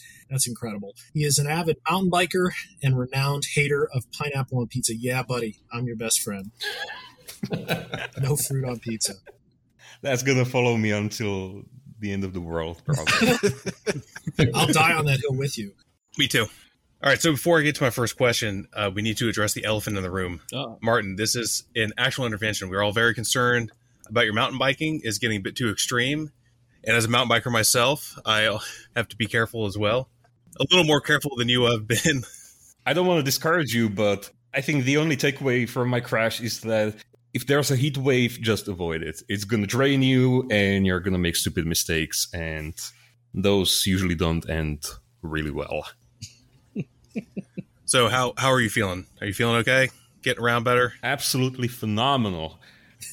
And I don't know if, if it's the, I don't know if it's the presence of you gentlemen or the pain medication. No, I'm just kidding. I, I'm off pain medication for three weeks now. Martin, so, yeah. what if we got you training wheels? Come on, Adam. okay, so moving on. My first question that I want to ask each of you is to describe how you first got to know each other. So I'm going to start with Adam. How did you first come to know uh, Mike and Martin? Uh, well, I knew, God, I've known Mike for a long time. Let me think. It's been 16 years since I moved to Europe, and I knew Mike before that. Mm-hmm. Um, in fact, I was cleaning the old stash the other day, and I found a 172nd kit of a mouse that he sent me from Mission Models when he was still working there. And, yeah, uh, 05? It, it, was, yeah. So it was. It sounds. Let's just say it was that. You know, I'd seen his work. I I hadn't really talked to him a lot, but I knew he was an up and coming he was always very generous to me, sending me freebies from Mission when I made orders from there and stuff like that. Um, and I got to know him more with the whole Missing Link thing. I think where I really got to know Mike was on the, um, the MIG Productions forums. That's when you started mm-hmm. really coming into mm-hmm. yourself. You you seemed to have direction, and you, your work just seemed to improve tenfold, and it was very impressive. It's all why. And um, got to hang out with him in a few shows, and um, got to hang out with a few shows in Europe. Easygoing guy, easy like Sunday morning. Good sense of humor too. And Martin, God, I I've been watching him for years. I saw in I saw a I think it was an SC one fifty two that he put. Uh, I forgot where I found it. I don't know if it was on links or if I was just looking around the web and I found that. So I, I Googled his name and started looking at some of his other work. I just know that when um, my company started, he, he gave me a lot of support and help in regards to providing us with his models and using products in his articles. And even when he started his YouTube page and mentioning us, it, it's, it really helped me out. Uh, a lot of talks with Martin in the evenings, uh, just talking models, ideas. And what impressed me most about Martin is and at the same time kind of pisses me off a little bit is because every time he shows me something he wants to do i'm like god damn it that's what i was to do you son of a gun do you remember that what was that british one you showed me with the bent up fenders what was that martin that that medium tank you showed to me uh was it a um Boyle, Boyle I think it was the IS-7, no? No, it was a cruiser in Russian service. It was going oh, over a Valentine. bridge. Yeah. It was a Valentine, and uh, I, you showed that. I want to do this. I'm like, son of a bitch. All right, good for you. Yeah, so do I. Great. You know, but, the race is on. Yeah, but um, uh, um, I'm lucky to know both these guys, and they're probably two of the professionals I speak I've spoken to the most over the years, and it's great to be here with them today. All right, Mike, it's your turn. How did you come to know Adam and uh, Martin? Uh, yeah, because I would say Adam and I. So my my initial like learning who he was and everything uh, is is is I've talked about before when I graduated art center and came out of school and was doing this stuff. This would be like 04, 05. That's when I discovered Missing Lynx and then started to you know watch the guys that were doing the tank stuff online and stuff. And then uh, for me as well, Adam was writing for David Parker quite a bit uh, with AFV Modeller the, from like the get go. And so working at Mission Models, we would sell those magazines, of course, because we were one of the few in the U.S. that could get them, and then you know distribute them to, to the guys the, for the big online surge. Um, but I remember like uh, like Adam's original like KV 185, I want to say it was, or KV 1S, KV 1S, I think it was your winter one, and like AFE oh, the IS2. Yeah, IS2. Yeah, it was one of those 85. early Russian heavies Yeah. and your whitewashes and all that kind of stuff and that really just kind of like oh man i gotta i gotta i gotta get into this this was it was that like the light bulbs start clicking you know and all that stuff and participating on Missing Lynx and then getting to you know interact and chat with guys as you put your work up and, and, and those kinds of things i can't remember the the first show we, we met each other was probably a year military show i'm guessing yes. you, you guys are better with the years i keep forgetting shit all over no i know yeah but adam and i we've we've been we've been like I guess you could say pro colleagues in terms of you know contributors and stuff like that in the in the publishing side of things for a long time. So we do share a lot of stuff, and we talked on the phone. Uh, I was working the the shop desk at Mission Models, and you know we would chat on the phone, and uh, I think that was the Pegasus models mouse, the 172nd scale Pegasus models. If I'm you know, I remember that conversation. Yeah. I even remember I was a little shy because I, I I didn't know you that well, and yeah, no, we didn't know each other, but I remember like Adam goes, "Hey, Mike, do you like paint with gloss paints first, and like what do you do after that? Because like I don't know what I'm doing, and I need your help." And I'm like, "Oh no, no, Adam, you're doing it wrong." yeah, no, we had good times. We we had a lot of fun. And uh, one thing I would say though is is is is, is before I get to Martin, uh, the, who I don't personally know, you know, we don't know each other. Like we've never actually. This is our first time actually speaking to each other. But one thing I do like, and I think I said this on one of my things the other day, was that the three of us, while we we play in the same swimming pool, if you will, you know, like we have very different perspectives on everything, and that that keeps things kind of fresh. I think, uh, you know, we're not. Oh, I don't know how you say we're not like uh, imitating each other, if you will, and that's kind of going to what Adam and, and saying about like when you sees a photo and then Martin's going to do it, like that whole trigger thing for each scale modeler out there. Like when you see the photos of stuff and and, and it like I want to do that. I think Adam actually wrote comment on Missing Lynx that when I did the Panzer IV with the flak 88 gun on that, he goes, yeah. yeah asshole, I fucking want to do that first. no, no. Get moved, bro. Yeah, Get someone moved. was someone was trying to get me to do that, and I kept putting it off. But you did such a great job. I'm like, ah, I don't think I'm gonna do that. That's what happens, you know. yeah, you won't see any like heavy beat up post 46 tortoises from me anything because you guys have covered all that territory. So like, I don't know what to do anymore. So I did Gundams. I just like screw the tanks. These guys have got it covered. I'm, I'm jumping shit. Yeah, but, but you, yeah, no, got- uh, our lovely Martin Redkovac. That's what I remember you as uh, back in the day uh, when he would right. post. And, and, the thing I remember specifically, and, and I don't want to make it like a thing thing, but I do remember how how young you were comparatively to everybody else we were all hanging out with. Because by that time, you know, I'd say there's Adam and Mig and you know Phil and Mario and Marin, and, and Lester and, and, and Spud and, and, Spencer Pollard and you know all all those guys, all the big big names of those days that are you know a lot of them are still around. But you know then here comes this kid, you know, strolling on in, dropping shit. And I remember like when he threw down his like his, his Syrian T seventy two on Missing Lynx one time, you know, and all this, and you're like, who is this guy? And so that was kind of my first introduction. And then just kind of because I think what happens is is you know like minded people gravitate towards each other uh, we would exchange commentary between ourselves, and we we know we obviously you know know our work and stuff. And and to his credit, we were I was talking about when in the stream that you joined, Martin. Really impressed me was um, we were talking about somebody asked a question, about hey, can you chip paint with a knife or something like that? And I'm like, oh yeah, whatever, dude. Okay, so I start, you know, showing them, and Martin goes, yeah, that was your E25, and that dude, that model's like literally like 2006 or something like that. And I think it was on Missing Lynx for half a second, like, and he just remembers this stuff. I'm like, oh, okay that was that was dropping some knowledge there. I was like, oh, yeah, because that was the one that I actually did that on. And so to his credit, that's how I. But I've followed him for a long time, and, and obviously watching the night shift channel grow, and you know, because that's how I do things. I think you guys have probably seen now where I, I, I pull back and kind of watch and see what goes on and see how best to, to handle things, and then uh, obviously as, as you know the, the YouTube thing blew up, you know, Martin Martin really took charge of that one and said, okay, here, here, here it is, and this is how it does it. So it's it's it's cool to be here. You know, like Adam said, it's great to talk. And uh, you know, in Adam and I's case, we haven't seen each other in quite a while now. Probably, I'm trying to think the last time we hung out might have been Atlanta, maybe. No, we spoke on the phone about three years ago. I was bored at a mall while the, the woman was shopping, so I'll call Mike. that, yeah, we, that, we, we used to talk quite a bit on the phone, actually. I know, I know. No, yeah. it's good to see you again. Same here. Same here. So, yeah. So that's that's kind of my like I said, this is my first time really talking with Martin one on one. But yeah, obviously, you know, big fan of his work and everything too. So very innovative and, and very um, solution based. So one of the things I like to talk about in modeling is you know being solution based, working to the end game, and, and and that's what I appreciate about the stuff that he does. All right, Martin. Same question. Well, First off, I gotta say, it feels, I don't even know how to describe it because suddenly we're speaking with Adam and Mike like peers basically but from my perspective they were always my teachers you know? I was always looking up to them. So yeah that's kind of interesting and i really appreciate the opportunity. But uh, to, so to the topic.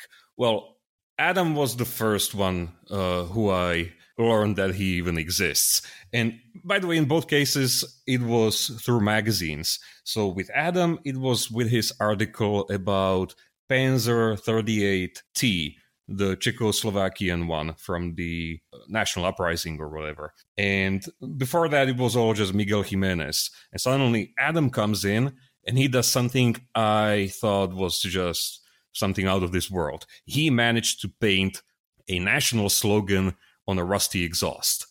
To me, that was like witchcraft because Oh, I used to uh, really? work with pigments a lot. You know, just stipple tons of pigments on the exhaust pipe, and then if you try to paint something on top of them, they would start melting into the acrylic paint, so it, mm-hmm. it would look like crap. And suddenly, this guy comes in and he just does it.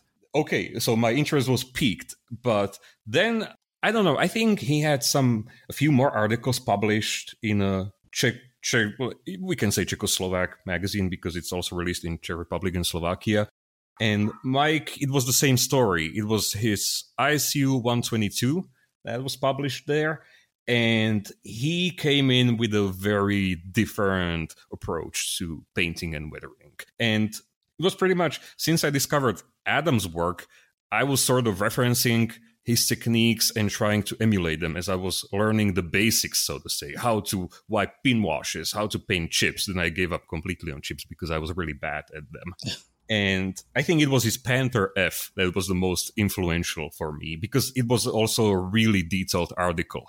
Then, when I discovered Mike's work, suddenly no hard feelings, Adam, but I completely forgot about some Adam Wilder. no, it's good. That's awesome.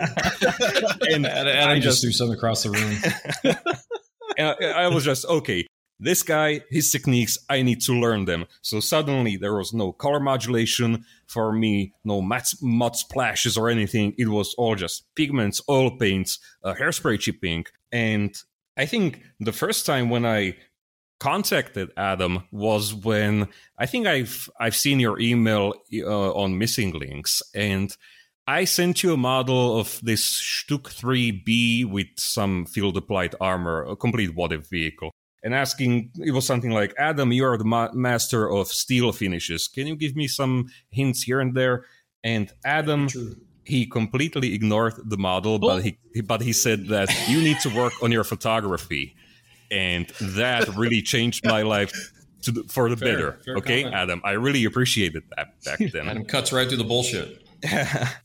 and with Mike, I think it was our first interaction. I think was back during the AK Interactive forums when AK Interactive was a new thing, and Mike was posting there on the forum, and I was trying to emulate his hairspray chipping on this tiny little resin some French World War One tank, the, the Schneider CA1 or something like that. And I completely just failed. The paint started crackling uncontrollably, and I just sent Mike a message with a photo like, "Hey, Mike, what went wrong here?" And What I say? What I tell you? yeah, uh, I think you said that. You suck. I think you said that my paint was too diluted, or I was applying it too wet. Yeah, it was, it's wet on wet. Yeah, when it Yeah. cracks, it's wet on wet. And then I just gave up on it completely because I, I just thought the whole hairspray chipping thing is a complete bullshit. it's like it's uncontrollable and More everything. you can thank Phil. Phil's Phil's the one that did it all. Yeah, I- and I think then just Adam he sent me an email on his own like, "Hey Martin, do you want to be included in this book about?"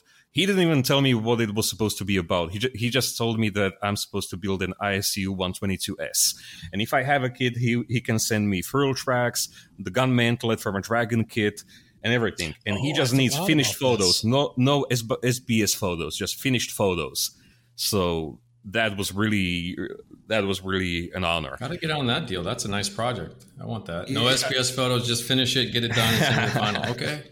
Yeah, but we it put didn't them on go anywhere. company webpage, right? Yeah, probably. I think it was, but the but the book was never published for whatever reason. Hmm. And and and to my to Adam's credit, he paid me for the work, even without you know the book going anywhere. So that was awesome. Yeah, then I just then I just met Adam in person in on Moson show. I can't remember the year, but back then we were already talking through Skype, I think, or just emails. Mm-hmm. I'm I'm not sure. And yeah, by that time we know each we knew each other. And during his demo, I remember I was the only one constantly asking questions. I was sitting in the front row, directly in front of Adam, and constantly asking about stuff. And yeah, unfortunately, I didn't have the pleasure to meet Mike because I couldn't attend Moson show when he was there. I think it was family celebration or 2017, something that yeah, when got in the way. So yeah, I think that's pretty much it. I'll see you the next Martin week. obviously Cheers. other priorities. You know, it's cool. Don't worry about it. So yeah, Martin was probably mountain biking. You know, he's out. No, no, no. I, I wasn't mount, mountain biking back then. Back then, I was a complete couch potato and just spilling out of my chair. Yep, that's the truth. So yeah, There you go, TJ. That's great. That's how we all know each other. All right, so my turn. We're going to take a little bit deeper dive into this. And as a follow up to TJ's question, I wanted to ask, starting with you, Martin, so you get to go again. How Okay. has Mike's and Adam's work influenced your own work? And you've kind of hinted at it already, but if you could expand on it, that'd be great. Yeah, completely. Like I said, at first when I become became familiar with Adam's work, I sort of used it as a learning experience. So I was learning the basics and even the more advanced techniques. And the way I did it, I, I even showed him. I completely copied some of his models. For example, the the Hetzer in raw steel finish, I copied even the smallest stain on the model, everything. Uh, sans the mistakes he made in the Czech uh, uh, national slogans. I, He spelled he spell checked him. yeah, there were some spelling errors. Hey, I there. copied those right out of a book, so that don't Right. blame, give blame all this on me. No, no, no, no, no. I, I saw the, the reference photos. It was clearly legible there. But it's okay. You're a foreigner, so it's understandable. Oh. All right, You're not Slavic enough. all right. and yeah, then I discovered Mike's work, and it was a complete 180 for me. And I was suddenly all about subtlety and realism. We were out to confuse and- Martin. We were working together, Adam and I. That was our No, it goal. was kind of a conspiracy going on. Yeah, I don't know what happened. And I think I got fed up with pigments and everything. So I sort of slowly walked away from that style. And you know, it was a good good learning experience because I I was able to try two very different styles and learn from masters, obviously. So the standard was set very high, you know. Then I sort of started I don't know. I think then I went back to Adam's style. It was when I finally learned how to paint chips with a paintbrush. he still loves you, Adam. no, I know. I, no, oh, yeah, I, I didn't doubt it. and I don't know. Since then, I think the most how should I put it copy or homage to Adam's uh, style is my Maus. And after that, I sort of started developing sort of my I don't I don't know if it's cool to call it my own style, but you know my own approach, sort of combining different things together. Especially since I started YouTube, uh, people started pushing me to try new things, try stowage, try figures, make a diorama for God's sake, you know. So you kind of learn new things, and it takes you places, I guess. Virtual. Yeah, I would say the, the, your YouTube stuff. I was going to ask you about how, um, you know, how that's that's because I know that progression, what you're talking about, where we're, we're going through the, the, the friends and what they're doing and, and, coming in. But now you, when you put your channel up and really like what's focused on it as that's your thing, like you can see your parallel learning, like where it goes. And I imagine because I'm doing this now on this side with the camera and everything is your production control, your production values and what you're trying to achieve probably controls a little bit of kind of where you're going with who you are as, as like a basically professional, that whole thing. I'd imagine right. it's it's it's it's it's having its its weight on your stuff. I would. It definitely does in, because in when because honestly, the whole video production and uh, just running a YouTube channel, it's pretty much I'd say half of the whole workload. So actual modeling is just half of everything. So. Uh, sometimes you also need to take shortcuts, unfortunately, or make compromises. You know, I can't really name yeah, I stopped painting the belly of tanks a long time ago. no kidding. Really you know, you know. Sometimes you just need need to say, you know, like, okay, I can't, I just can't afford to spend, I don't know, ten more hours on this model. It needs to be done. So that's kind of unfortunate. And, and of course, it also affects the final outcome and if we can call it style, you know, because there are other YouTubers out there who also have style uh, adjusted to their upload schedule. So if they want to release monthly full build videos, obviously they they need to be extremely efficient and you know and simplify certain mm-hmm. things. So yeah, that definitely has a huge impact, pretty much on everybody you know who has a deadline and extra work to do, be it uh, real life or making videos or books, you know, in Mike's case, or even Adam's. So I don't know if that was a good answer. I forgot the question. What was the question? yeah, right. What was the question? ask, well, I'm gonna I'm gonna ask it to uh, Adam next, and then you, Adam. You know, uh, how have Martin and Mike uh, had an influence on you?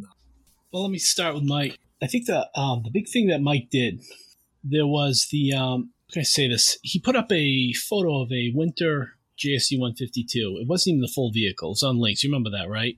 Mm-hmm.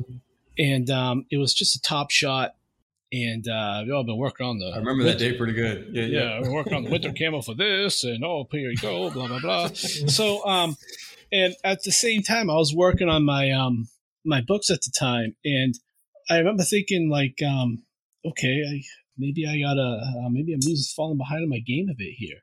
So, and I, I think I I commented once or twice on that thing, uh, just saying, you know, this, you know, I'm so happy for you, blah blah blah. This is great and I had to drive back to the states at night. So I had to drive back from um, where I lived in Spain in the north down to. Uh, That's a long drive. Yeah, down to Barcelona to catch the airplane to go home. And I was mm. thinking all the way down, you know, I'm a has been, I'm all washed up, you know, that's it, blah, blah, blah. And the company I was working for, I was leaving Mig Productions at the time. a lot of changes going on. So, um, but I, I, I ended up, I went out, I bought that kit and I ended up instead of the winter camouflage, I ended up painting just a regular like four tone camo on it with red, mm-hmm. yellow, black.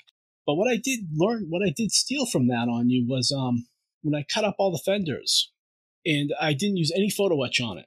I just cut up the fenders, bent them with pliers, and did a out of the box for the book, saying you can do something out of the box without all this photo etch and everything, and still make it look good. So that's really what I got out of it, is how you dented up all the fenders without still get a kick out of that. anything like too expensive and pull it off. And that's what I tried to really do with that kit, despite how much I like the camouflage. And with Martin, I took some notes here actually as you guys are all talking. The one thing he did was the um, the JS7 because I got all the goodies playing that. with my toys over here. Oh, Adam's like taking notes. yeah, I know. I got it. All right, I'm taking it serious. Come on. Well. I finished my last one the other day, so I got nothing new to be working on at the moment. So, but he did a this a JS7 he did, and I wanted to do the same thing. It's such an iconic Soviet tank. I'm still going to do it. It's just how can I spin it in a way that it's it's not necessarily better, but stands aside from the the great example that Martin did. And I'm, I still will. I just don't know when. You know, thinking about you know the YouTube channels and everything right now, and uh, you know having you know teaching full time you know, Martin said that modeling is half, the rest you're editing, voicing, and, and I know because the videos I did with my colleague in Moscow, it was the same thing. Except I was lucky; I had him to do all that for me, and it's what's made me hesitant to even do like what Mike's doing now. What do you call that? Streaming or something? Mhm. Live Yeah, streaming. stream. It's just I, yeah, the live streams. What time I got, I just prefer be modeling, and that's what's you know we talked about in the last podcast. That's what's made me apprehensive about doing something like what Mike does or what what Martin does. So it's more or less just when I get the time, I try to just do the all out modeling and the detailing. And another thing, you know, it's like with the detailing, I've learned a lot of that from Martin too. I'll be stuck with something. Well, should I just bother with this or just put this kit part on? Well, we know Martin wouldn't do that. So here we go. Let's cut it up and get all frustrated and stressed out trying to put the damn thing on and you know stuff like that. You know, I love these guys. I'm I'm glad to have them. But you know, you know, it's interesting because Adam, he, Adam was always the guy who would pay a ton of attention, Right. even to the smallest detail, like uh, like Right. some stupid machine gun or, or something. He would put, I don't know, it looked like That's what makes me laugh at that it. comment you just said. I'm like, wait a minute, hold on a second here. Wait, you're the dude that actually does all that, that causes the reason Martin's doing it. Now you're Well, I- he's well, It's you true. know, It's- sometimes it's- I want to take shortcuts Wait. too. Like you said, you- you can you don't paint the bottom of your vehicles. Nah, Uh, that bro. tortoise, I if you look down through the driver's hatch, you can see right out through where the sponsons are supposed to be. So I'm taking That's awesome. shortcuts too. You know, Oh, okay. Now try joining IPMS or AMPS with that. You're gonna be disqualified again. I know, but you know, I'll put a Sherman on the table. To me, a Sherman on the table without the sponson fillers, just to piss them all off. Now, you know, just the other side not painted. Yeah, No, But you know, Adam Adam, meets it's, back of it's- the road wheels. Adam is like a feedback loop loop because uh, the thing I did with the IS7, I was constantly thinking, what would Adam do? And you know, and I, I wasn't trying to rip off your IS3, so I only partially ripped one of the sponsons on on on the one side. And I didn't go with the bed spring armor or anything. And then but the- you, you built the tortoise. So now I can't build mine because you know you did it. And Oh, I, would remember you said that thing. to me, and I'm thinking, Yeah. thank God. So now we are equal, okay?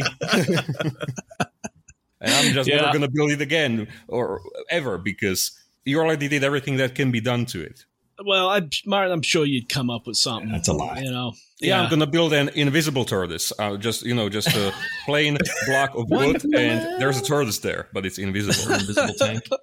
and speaking about all the shortcuts, uh, I was putting something on the table, and a friend of mine, good friend of mine over there, he says, uh, "What? You don't even weather the beneath your tanks? Oh, come on, Adam! I thought you were Mhm. kind of above that." Blah blah. I'm like, "Well, try doing this professionally with deadlines, Mhm. buddy. We'll see what you can get Mhm. above and what you can't get Yeah. above." Yeah, no, it's it's very true. So I hope I answered the question. We'll just finish up. Mike, I know we haven't heard from you in a long time, so the question is to you. Thirty seconds. I'm always interjecting. I'm always interrupting. how, how has Adam and Martin maybe influenced you? And, and again, it's not just techniques in the hobby, but maybe how you approach the hobby professionally. Well, I think what what's being talked about here is a key element to um, you know pushing yourself forward. I think the, the crux of that I take away from a lot of this is kind of that, and they touch on it very uh, distinctly in that you know when we watch our friends, whom you know as we develop these relationships in the internet and stuff like this, we watch what they do, and you know. Uh, obviously, social media has blown that whole that conversation where it used to be just like a forum post, and but now it's it's what what our friends do and how they do it, and and, and you know in a, in a in a probably a friendly competitive way. And some of us, you know, you know, we don't like each other, so sometimes it's a heated competition. You know, because I don't like most of you guys anyway, so I'm just out to like you know kick your ass. I'm like, well, screw this, dude. You know, watch this. And I'm just not going to use photo etch. How about that? There's no photo etch. That's what I'm doing. That's what I'm doing over here. No photo etch.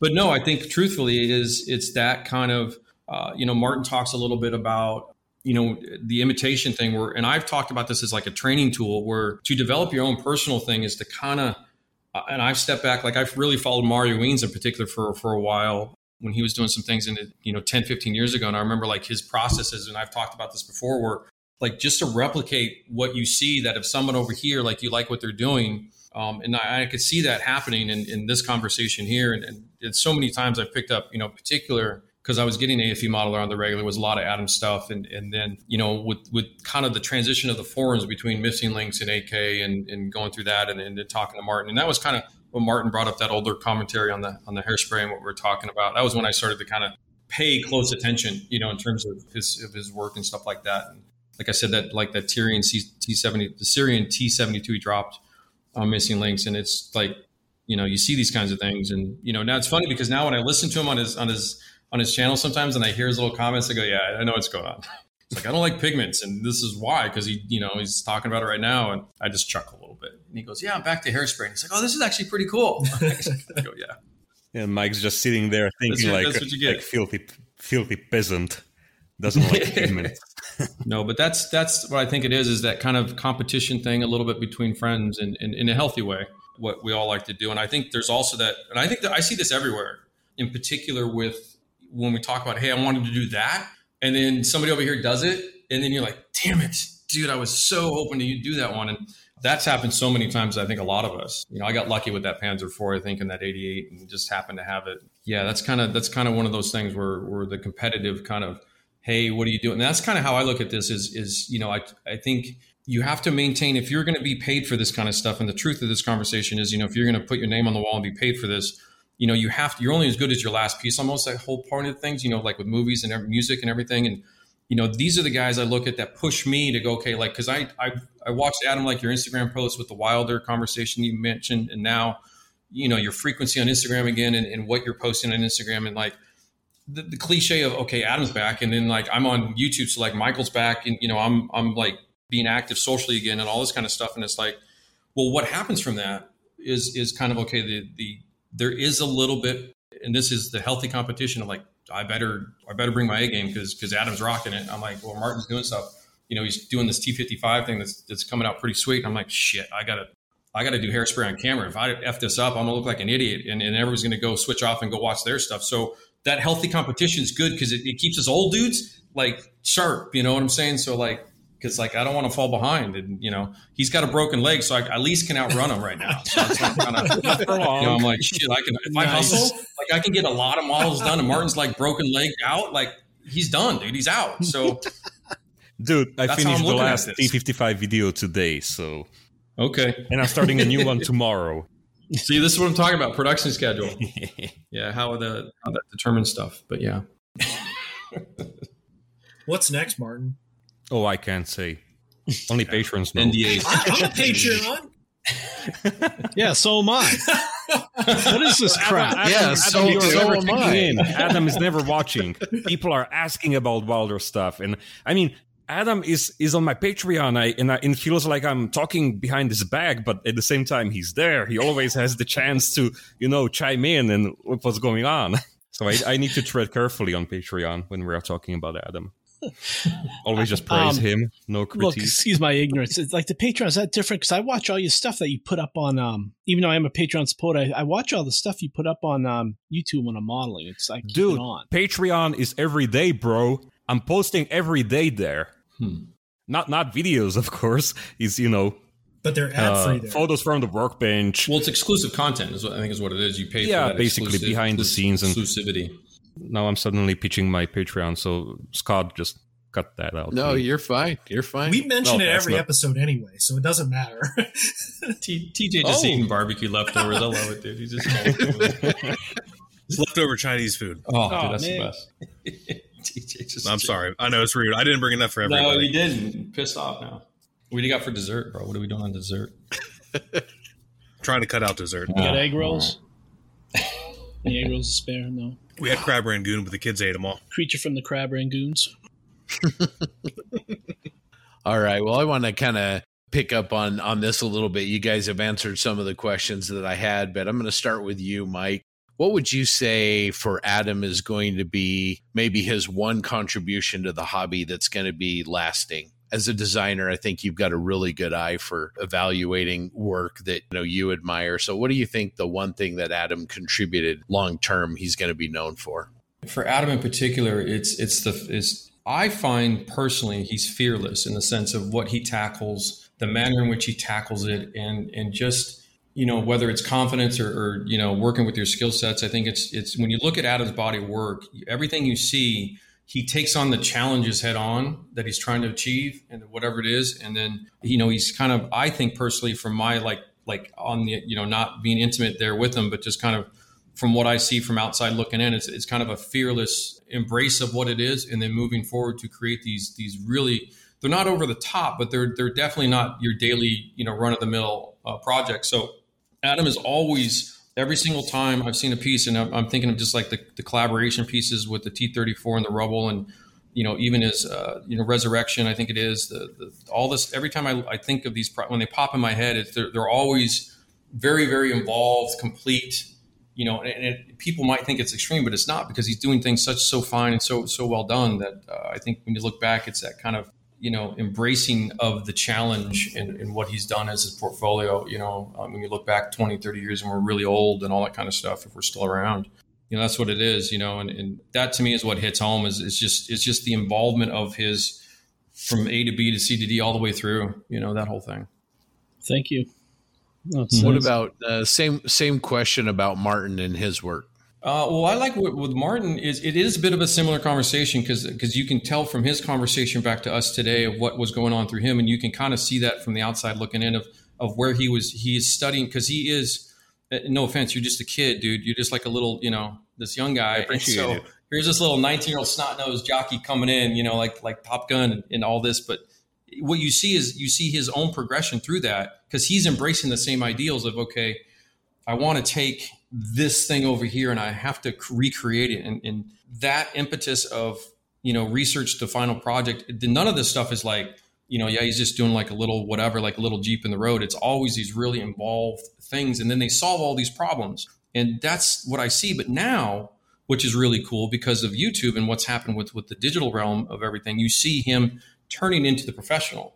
And, and this is really what this is becoming is now Martin has moved from you know, the kind of being on on on um, I don't want to say not the non-pro level, but just kind of you know doing the things that we used to do, where we just build our work and post it online. To now he's he's doing this with his name on the door, kind of a thing, and that means something. So you see his growth as a professional scale modeler really is what this is. So and then his his transition into managing his desires of of finish with the production schedules and all these kinds of things to maintain a level of quality that is, you know, he sets the bar for this, you know, kind of a thing. Everybody else watching this, everybody knows night shift when you go to YouTube, you know, where you're going to get that whole thing. And that's, he's in that conversation. And so that's kind of like what I see when you look. And I think 10 years from now, this is going to be, you know, I'm going to be in my rocking chair going, I remember that old kid. He was like, you know, he's building all sorts of shit on the internet, you know, and, and that's, but he's going to be the king, you know, and this is, and I mentioned, okay, the one thing I did mention in, in Martin's case, and, and uh, Scott on our last podcast interviews, I think because of his age and what he's doing digitally and where the world's going social media wise, is I think there is a little bit of, of responsibility for Martin to push this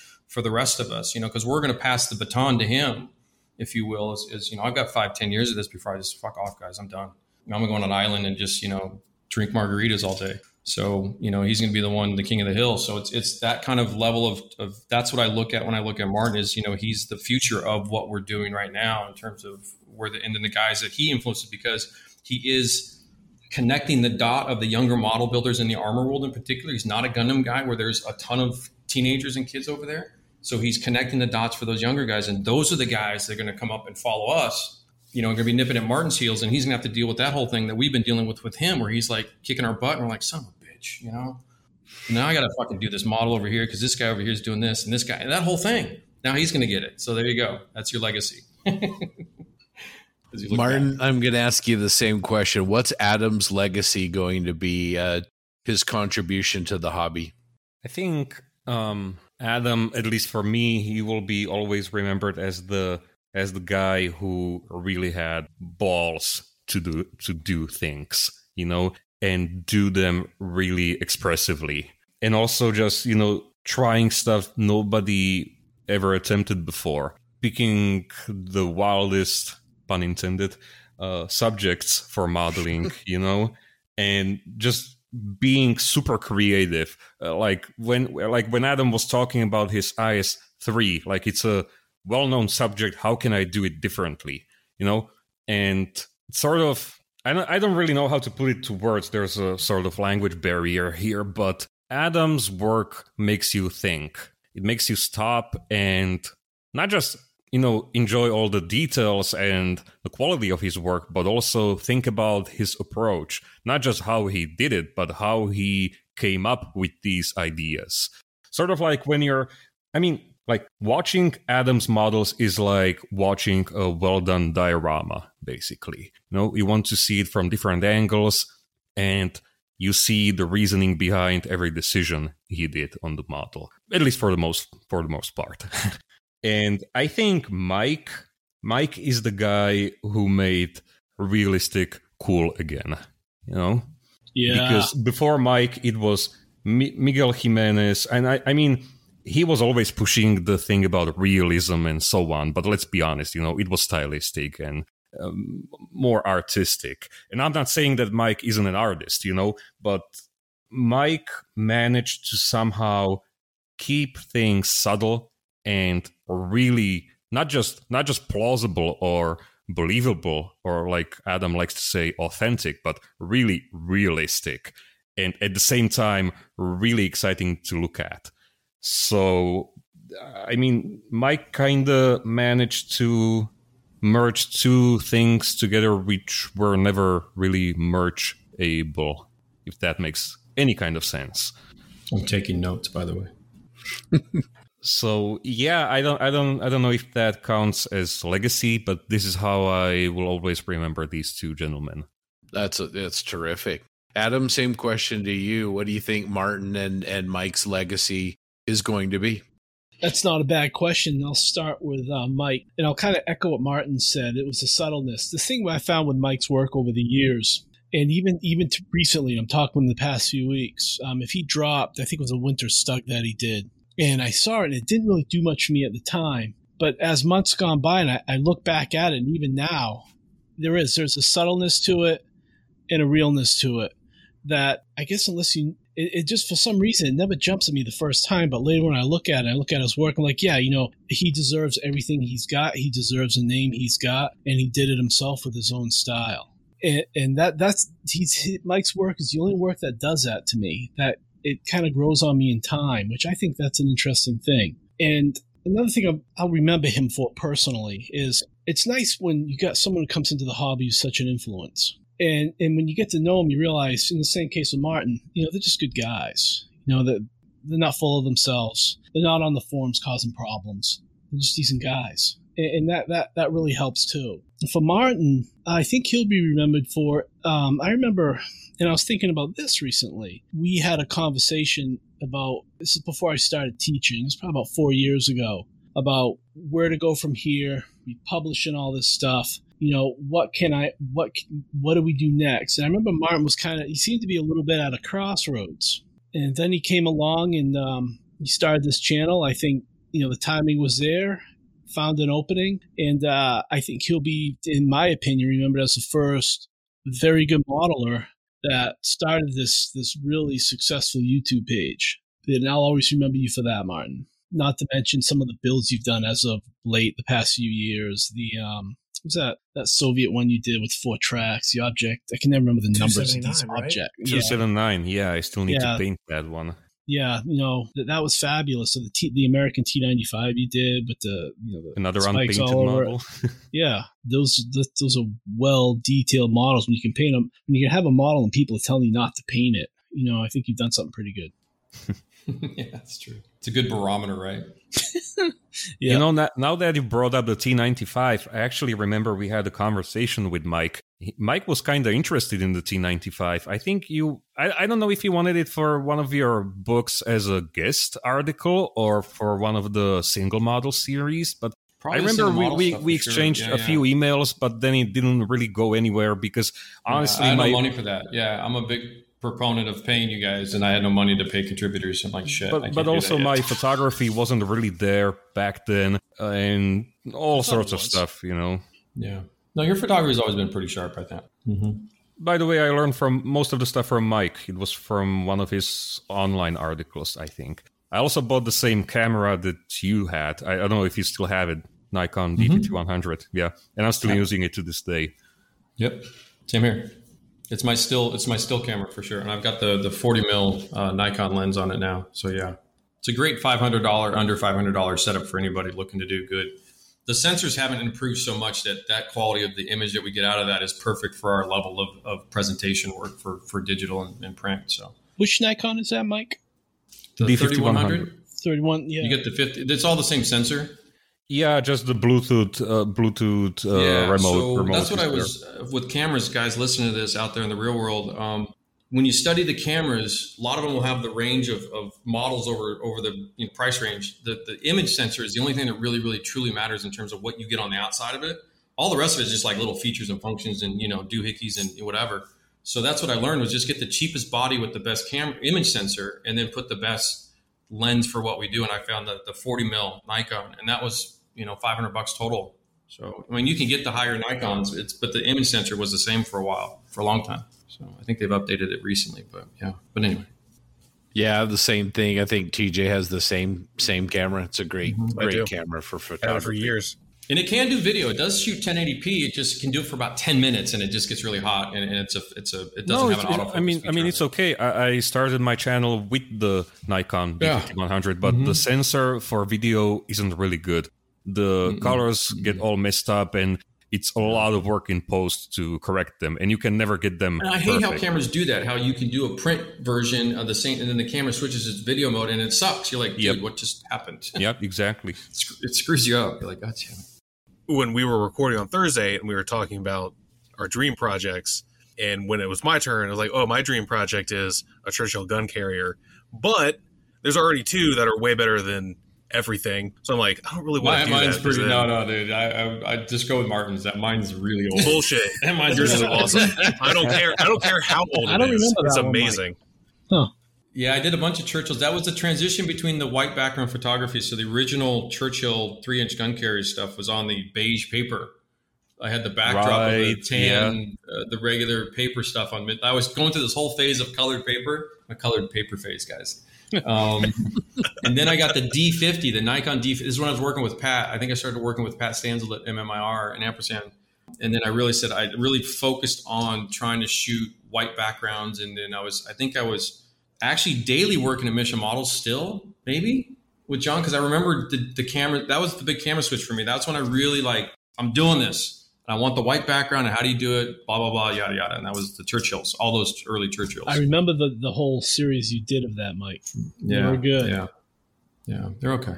I look think the best it's like, one oh, was shit. the the Mark One from North Mhm. Africa. That's one of my favorite model projects. Even though I think I'd like to read. I thought about this too, Martin. I'd love to, and maybe this is something we do collectively in the future. or Something is I'd like to redo an old model and like start fresh and redo one of my older, like the E25 or the, the E10s or some of the older stuff, and see if see if we got any better. see if we got Ah, now that you mention it, this is this is one of my future video ideas, which I want to do. It's basically what artists do. They have the draw it again challenge, and I want to call it build it again challenge. yeah, you know, yeah, do it. And I and I want everyone spamming in the comments like the old one was better, you know. and but we're we're talking like really old model, okay? Not five years ago or so. We're talking fifteen years ago. And luckily, I still have some of my childhood models, which my dad saved in his office, and so you know I have a real life uh, reference, which I'm gonna now try to build again, and hopefully, hopefully better, slightly better. Yeah, that'd be cool. Yeah, it'd be interesting to watch. So I guess I have a question, and we I think we talked about this before we officially. Because TJ, doesn't. TJ just sitting there. Hold on, hold on. John no, no, no, no, no, better have a no. No. Adam, Adam, you can't just watch. You need to join, and I'm gonna tell you which which model. The Russian T50, I think, the light tank, the fast tank, the one that you built in like 2000 or so. And Oh, I saw saw, it on those? Mi- I saw it on Missing Lynx, and there was just there's just this one crappy photo from a show table, and I was like, Ah. "This is Adam Wilder? No, that must be a typo No, or no, that's something. not me. That's no not me. way this is Adam That- Wilder." that's Mike's work. Mike did that. You just put my Probably. name on. I'm trying to think what kit that was because that's a really bad kit. That old T50 kit. I can't Um, remember. It's not RPM. It's or Allen or something. It's it's, it's like Zvezda maybe. RPM, I, I think forget it was made that kit. RPM. No, Ice- Maquette. maybe it's Maquette. ICM. Oh, Maquette. Oh, Maquette? God. Oh. Ah, I remember But the, then the molds might have been tossed around. You know, like that whole thing, like an ex. Well, is there a newer you know, kit?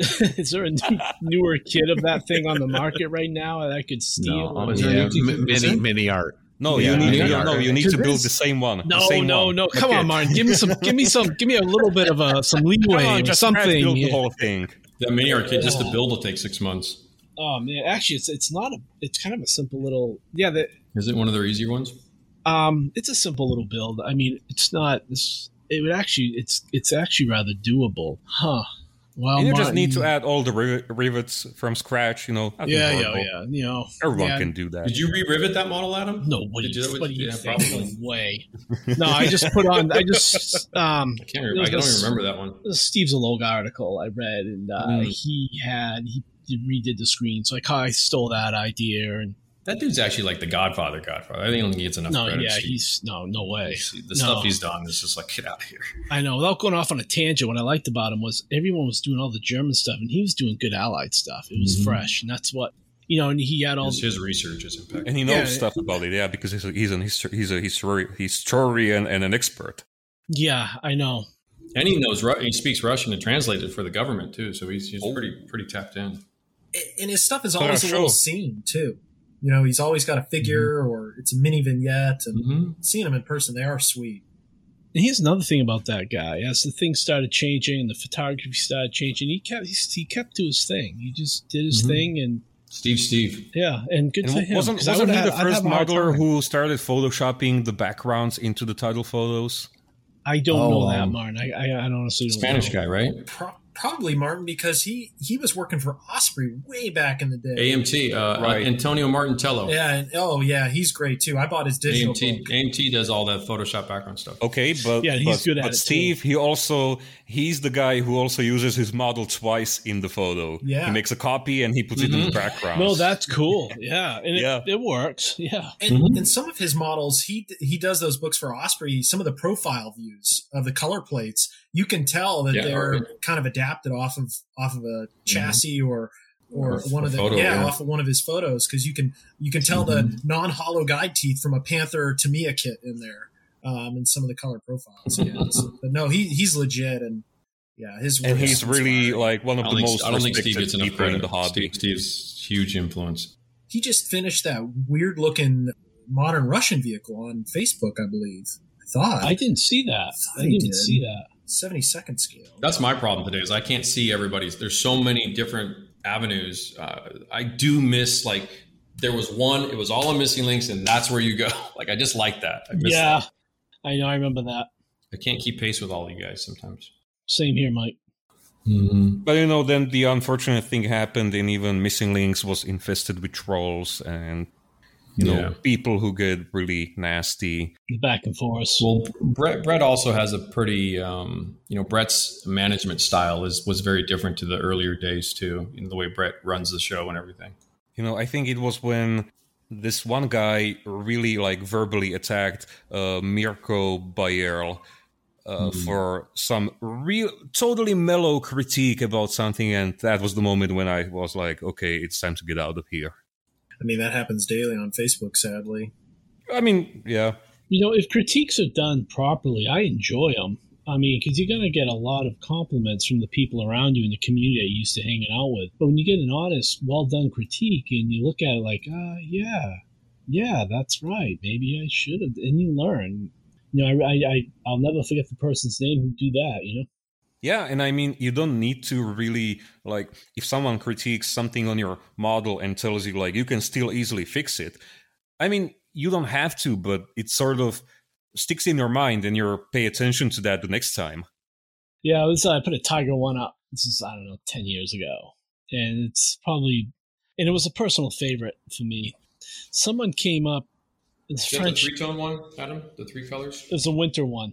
It was um it was a Tiger One and uh, I forget the it was a French model. I forget Xavier, I think his name was. He Xavier Leonard, does that sound right? No. He said, Wilder, why don't you have some of the tools broken or missing or something? Because you get so much damage on the fenders and all the impacts and I went and took his advice, and I think it really added to the overall character of the model when I actually, because I put it up assembled and unpainted. He brought that up, so I went and did it. And uh, yeah, the finished one I had broken shovels on there from the impacts, tools missing. I think it really just helped, and he really helped me with that. You know, it was just a, it was a quick two sentence post that made a big difference for me. I just remembered how Adam got absolutely roasted on a Russian modeling forum. Oh, did I? Tell me about it. uh, you posted your IS3. This is the shit I wanna I'm- hear. I'm Yeah, still I mentioning the. IS3 today, and it was How on do you Russian. know on a Russian? How you read Russian, or can you? no, actually? no, no, no, no, no, no, no, no. Uh, well, I can read the letters, but it takes me a while. you Yeah, I know to the read one- letters, but one word. But Yeah. no, it was all in English, and I think it was the karopka.ru Yeah. webpage or something like that. And Uh-huh. you posted the IS3 all finished up and everything, and you know there were compliments, and then suddenly some guy comes in and tells you. If this tank was ever like this, the crew would be put in court martial and sent to Gulag. well, what You about know? those T thirty four crews? Right? you know, so imitating a imitating a German tank with all the screen armor throwing and everything. shields and all that stuff. Yes. And you know, you know, this is interesting because this is a kind of a running thing in these in our Slavic con- countries. Like uh, armor never can never get so damaged or rusty because the crew would be sent to gulag or shot on spot for whatever yeah, but reason. How much fun And- is that, Martin? There's no exactly. fun in Well, that's that. where I was not fun getting shot that's- or sent to gulag.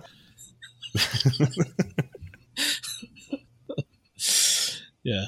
Well, let's uh let's talk about what's new for each one of you. Things that you're working on that you want to talk about. Maybe Mike, maybe uh, start out with what you're up to and and what you're going to be working on in the next little while. Uh, I got to figure out what I'm doing for tomorrow's stream, guys. I've got like I got to post the promo, the promo, and all sorts of shit. I got stuff to do, so I have no idea what I'm doing.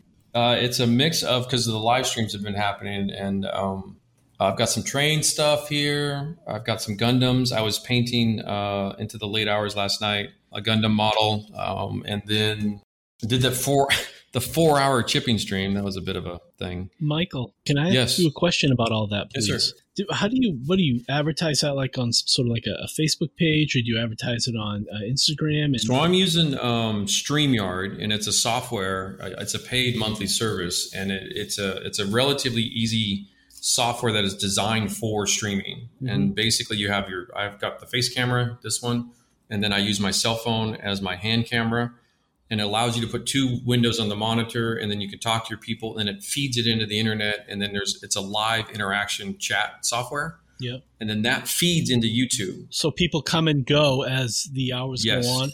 Yeah, absolutely, absolutely. And then you you have to have like a you, all all they need is a YouTube account, so they can come in and, and just like Face, it works all kind of the same. Yeah. It's just it all pumps through YouTube as as a live feed, as like a television show almost. Well, aren't you constantly? And again, it's just curiosity. Aren't you constantly adjusting the camera as you as you go along?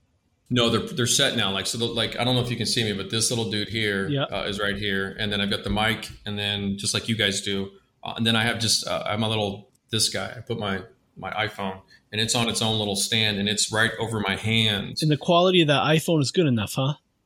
Yeah, it's a 12. So that's what I talk about on the um, uh, with cameras and, and what we're talking about here is I'm on a hyper budget because I'm putting all my money into printing books right now. Mhm. Like I can't go buy another camera for the purpose of like filming me right now. So I have to kind of like, well, how do I how do I do this? You know? Mhm. And it's true, Adam. It was it was a lot of work to figure out the nuances of like web camming. Like you know, a cam show is different than editing a video thing because you can just film yourself and then post production, edit, and all this. No, no, you have to figure out how to turn this guy, this camera here, Yes. into that whole thing of being a live feed. So there's a there's an app called Epoch Cam, and I'll you know you can talk, you can ask me later. I'll give you all Yeah, the details. sure. But it turns the phone, and the 12 shoots 1080p. It even shoots 4K if you wanted to. So it's a great phone. You know, the video part is really nice. So it does a pretty good job actually. God, I'm, did, I'm more impressed with it than I thought. yeah, if I did something like that, I wouldn't see how messy my desk is. Yeah, no, it's it's. I, I posted it. It's after I did a four hour stream the other night, and I posted a foot. It just like blew. Like I'm a really neat, tidy guy, and it's just blew the whole Oh, desk. up. It was me. a mess. Yeah, so it's. But yeah, no, I I actually really like it. So I'm enjoying thanks, it. Um, the live streams for me are, you know, to, to your question, uh, Scott was obviously the, the books that I've talked about, you know, for the last couple of years are all hopefully be printing this year. So it's getting that done, and then uh, you know, kind of taking a bit of, of, of Night Shift's popularity, and I'm going to try to squeeze him to, to grow my channel and you know buy his his subscribers so they come over and hang out on my channel instead, uh, and that way I get big and popular and famous, and that's my goal. Hey, I already now, gave you like 900 subscribers. when You I did actually. I saw shout-out. that pop. I'm like, somebody put up a link somewhere, a and I didn't know who it was. You know, nobody said anything to me, and so I could see the subscription bump. Like you can see your subs go up, and like I knew somebody promoted something, and I was. I didn't realize it was you until you probably came into stream that one time, and I wasn't. No, I didn't talk about it. I was just. And it's funny because when I, I would tell when certain items would start selling a lot before I left my company, I'm like, yeah, Martin just dropped another video, blah blah blah. Probably. no, that's how I could tell.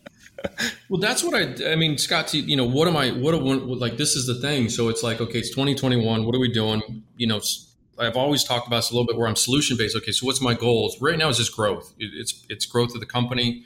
So I have the financial resources to employ guys like Martin and Adam because I'd like to do, and I've talked about this like with Lester and Mario and like take the SM series and just give them in their own book and just let them go and do a project, and I'll just handle the editing and, and all the, the print stuff and then grow the company that way. So those guys are doing their thing, and then I'm doing my thing over here, and then there's RSP growth for five to ten years because legitimately this is a business, this is my career, it pays all the bills.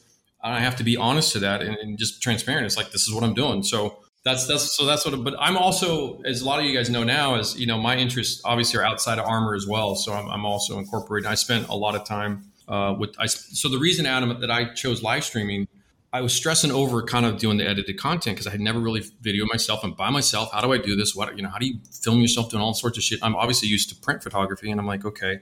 But then I get hung up in the brand image and the style, and I want it to be the RSP way with the white backgrounds and da da da. Well, video in white background just doesn't kind of work unless you have tons of really good equipment and it's bullshit. So I'm like, shit, this isn't working.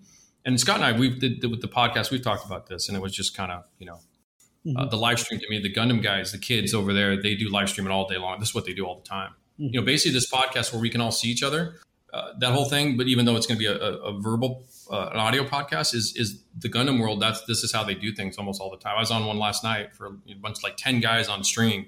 And we're just bullshitting and having a good time and building Sounds models. fun. And stuff. Yeah. It is. It's you can tell. I mean, I think Martin came in. We had a great time. I mean, it was a shame we couldn't, you know, mess around a little bit more. But I had to get serious for me.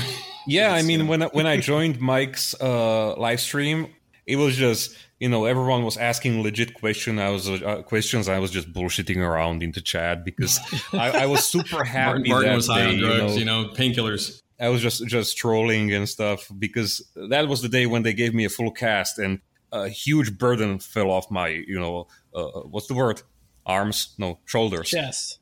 chest maybe yeah all of that all of those things because you know I, I was there was a chance i would get the the compartment syndrome when my skin would start falling apart.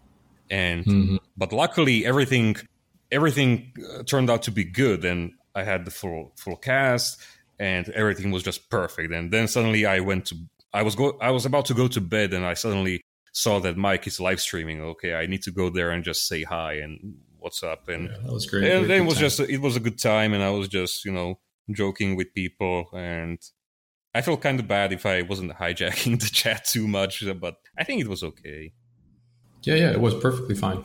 And that's what I'm trying to get. Like we talked about this for a second. Was I was trying to get the armor modeling world of the core older guys aren't familiar with any of this kind of like tech stuff. So it was it is a little bit of the learning curve for them to okay, this is what's happening. So uh, it's fun in the sense of just trying to you know do it differently a little bit, a little bit more you know authentic, if you will, the more raw side of life. You know, airbrushing on camera live.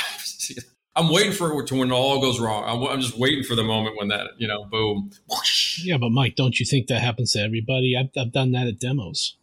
Oh, yeah. Oh, I've yeah. Screwed what I'm everything up. I've made all the mistakes. You dealt you dealt with the Russian hackers on your first video pretty oh, well. Oh, yeah. I I watched, I wasn't even looking at the stream. I was my head was down painting, and for the longest time, the dude, the kid was just talking to shit.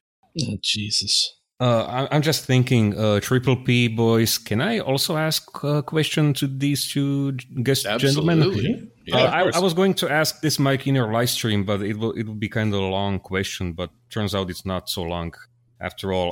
So you, Mike, and Adam, there's a lot of obviously a lot of beginners uh, watching Mike's live stream, or for example, watching my videos, and people are uh, asking all this all the time, like which techniques would you recommend to a complete beginner?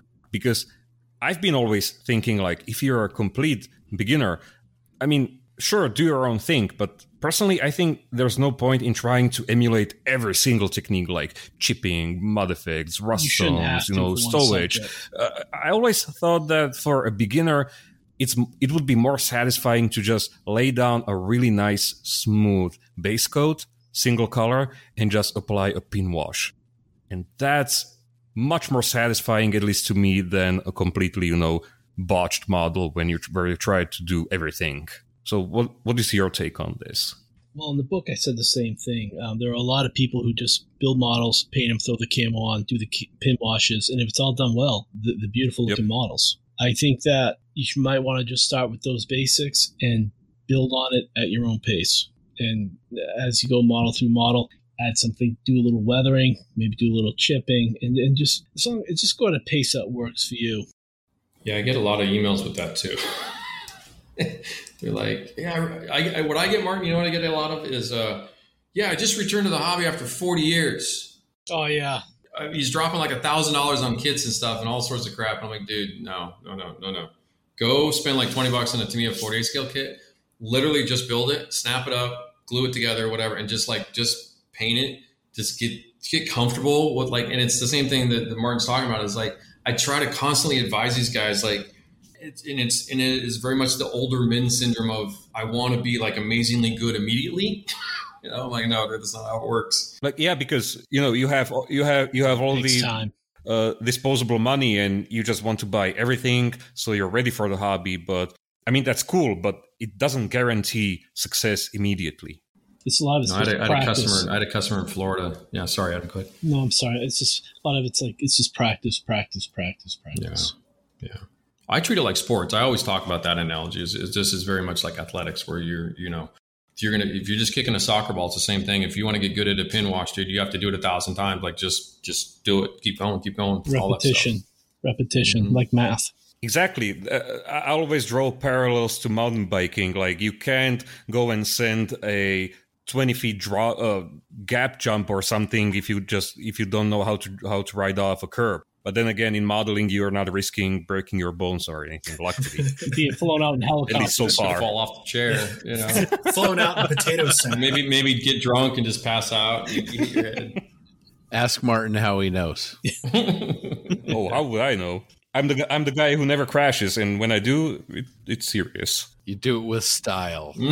Totally, and grace. Free helicopter ride out of the, the woods. I, th- I think you guys all just hit on something very important that a lot of modelers I think don't really understand is the level of detail and the time committed to perfecting your craft. Like you said, it's not like you just woke up and it kind of happened. It's you know countless repetition. I did. you just piss excellence. Yeah, speak for yourself. Well, John. shit. I mean, TJ's building. That's a bumper sticker. If TJ, if practicing is makes you perfect, TJ is gonna reach perfection here in about three weeks when he finishes oh, twentieth Oh, we crank shit out so fast. I'm like, dude, you just literally pull the kid out like a yesterday. Like, what's the fuck, dude? Yeah, it's an Then illusion. he has a family too. That's the crazy part. No, no. That's that's the key. You just ignore them. That's why you got the wall up there. Mm-hmm. Yeah, exactly.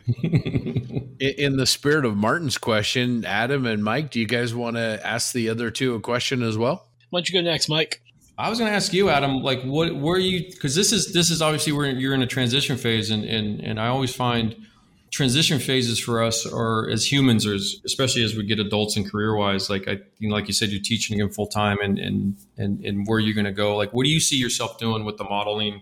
Uh, on some sort of professional, like you just kind of uh, going back to contributor base, or do you think you're going to enter into some new idea where you maybe re- re-enter, you know, the whole world of, of professional, you know, put your name on the door kind of conversation again? Like, do you have any plans, or not, and if you can't talk about it, it's cool too. But just you know, that's my question. I'll give you an honest answer. I can't answer it. I really can't Right. answer it right now. The added time I have, um, I've just been modeling a lot more, having fun with that. Um, you know, I've thought about the YouTube stuff, but uh, again, it's it would take what limited time I already have, you know, to go along with the filming, the editing. It's just, uh, Mike, I honestly don't know, and I'm not. Yeah, yeah. I'm being No, honest. that's I'm not too worried about it. I, I'm sorry I don't have a more exciting answer for you.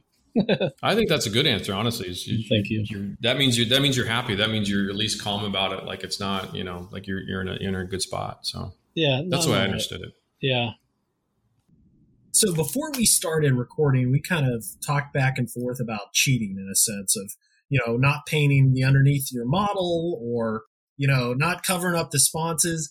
Can we can we just acknowledge something, you know, if we could go through each of you and just talk about something that might surprise your listeners, your your the people that read your stuff and and watch it, you know, maybe something that you do that they would be aghast by. Maybe we'll start with you, Martin. That's kind of hard to answer because honestly, I you know I I go all out every time in every video. I pretty much show everything, and I actually started withering the undersides of models simply because I used that uh, electric turntable or whatever it's called at the end of and started in end of the video, and it's a mirror surface, so it shows the underside, and so yeah, and I mean it it Pro ta- tip: it Don't takes- use the mirror turntable. but honestly, it just takes a while. You know, you you can be totally heavy-handed on the underside, and it's fine. And it takes like what five minutes while you're working on the rest of on the rest of the lower hull, so it's not not such a big deal. And I don't know. I honestly have nothing. I do everything perfectly. That's why you have 15 million views. Is it really that much? Last Yeah. time I checked, it was like twelve or eleven. it starts to exponentially grow. I think that's what, what you see now is your numbers get so big that the exponential growth factor is huge. It's like wealth. It's a little bit like money, where you It- once you it- have it like doesn't that X really high it level. actually it actually doesn't you know it usually stays it, it, it grows very slowly like if we're talking like daily or hourly views on the on the whole channel it grows really slowly but that also might be my fault because i'm not really trying to cheat the algorithm or whatever you know you know I've been if- watching if- a lot of algorithm videos now because Instagram's changing and YouTube's changing and, and TikTok competition and trying to learn about all that stuff. Honestly, more. just one pro tip that I don't follow. If you want to have a YouTube channel and just clock in uh, average a million views a video, just start making huge dioramas, you know, in 172nd scale. Make them like half by half meter, include, I don't know, four vehicles, 20 figures, which you just stipple with a sponge, and you're going to be no, good. I've seen that, Martin. Honestly, I've seen, no, I mean, I, know, mean I've it. seen stuff up there that's just no more than average. And yeah, but it's huge, and that's what amount is, of what's attractive. views. And you see that transferred over to Facebook, Martin. I haven't seen your videos yet, but I've seen some pilfered from YouTube, like Laser Creation World, Plasmo, and like DIY Crafts grabs it, like snips it up, makes it three to four minutes long, puts it on Facebook, and I feel like they're getting like four to five million views on these, you know, these pirated. They're essentially pirated videos. They're stealing the content, yeah, and Stolen and, content, and yeah, it's, it's a it's big part of because it's media. because Facebook is counting the first after the first two seconds, it's counting as a full view, and that's usually enough when you're scrolling on your phone and you're not even watching it, but you gi- you give them a view. So that's why most Facebook videos have one million plus views. Social media is all Really, basically that's how lies. that works. Just literally what it is. It's just literally just companies lying. It's like okay. I have a question. It maybe goes towards the positive side of social media, and it's if you look back five, ten years ago, looking today and seeing the amount of views you're getting, the amount of interactions, and that constant narrative, the hobby is dying. You know how how Who says Exactly, that? By the way, I don't. I don't see that at all. Uh, this hobby's blowing up. By the way, No, I, I Boomers. they've been saying That's who says they've it. been saying that for like 15, 16 years now, and Yeah. I, if anything, it's bigger than it's ever been. Exactly. can, can you like fathom like Martin? You just said it yourself. Is it up to 15 million views? Could you have ever seen that? Looking back, even a year or two. I don't know. Honestly, when I was starting starting the channel, I my goal was to reach 1,000 subscribers in a year, I think, or two years. I I, I, didn't know anything about YouTube. You know, how much money does uh, does a video make you? How much do you get paid for 1,000 monetized views?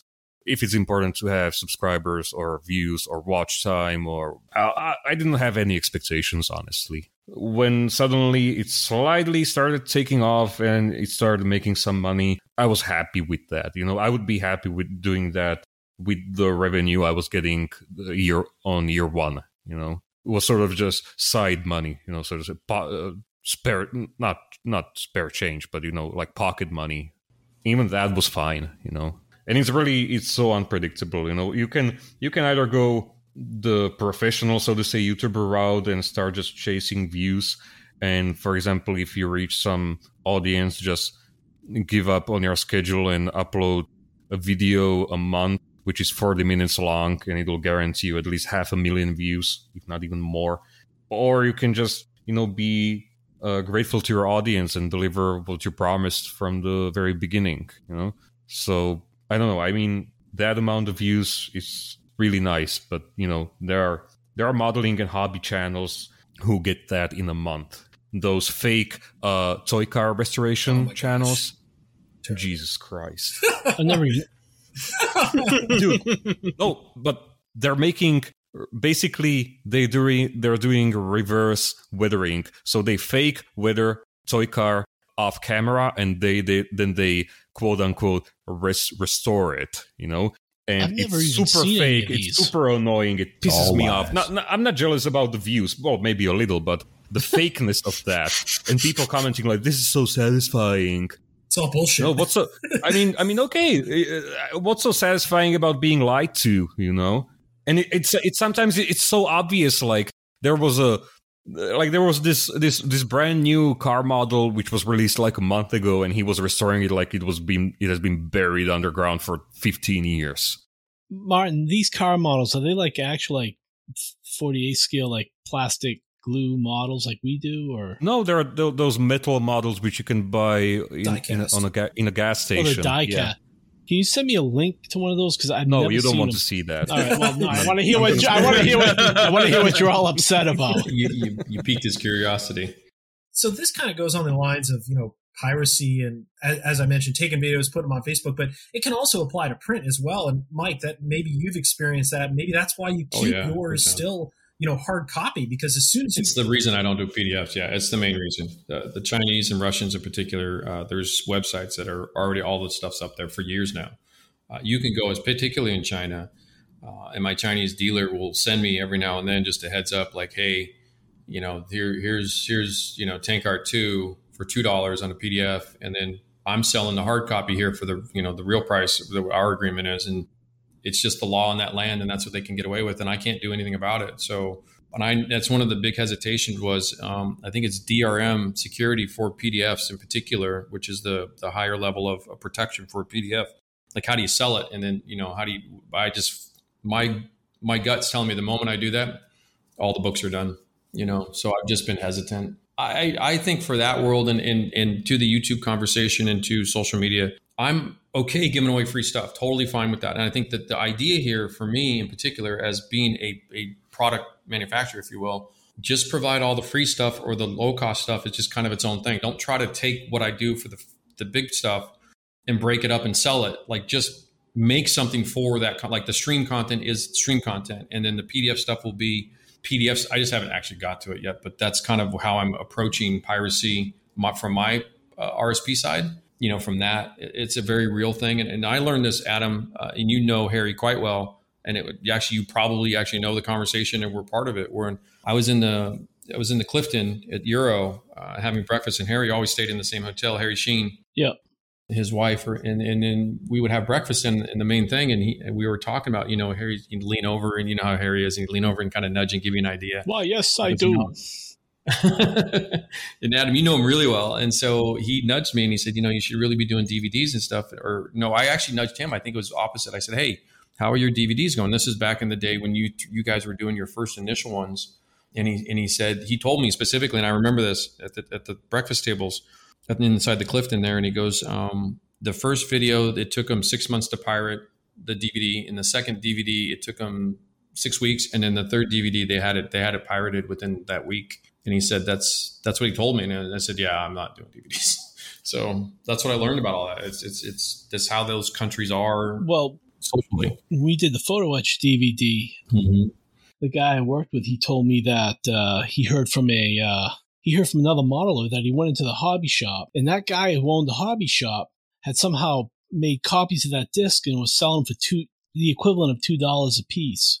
And, and uh, you know that you know that we were dealing with the same thing. I agree with you. It can be really discouraging and it can be very infuriating at times because you know even like a hobby shop like that, you think that they're they're making money off new products that people come up with for them to sell, but then to turn around and undercut us like that, where where it's hurting our income, how can we stay around to give them new products? And that we just we just couldn't.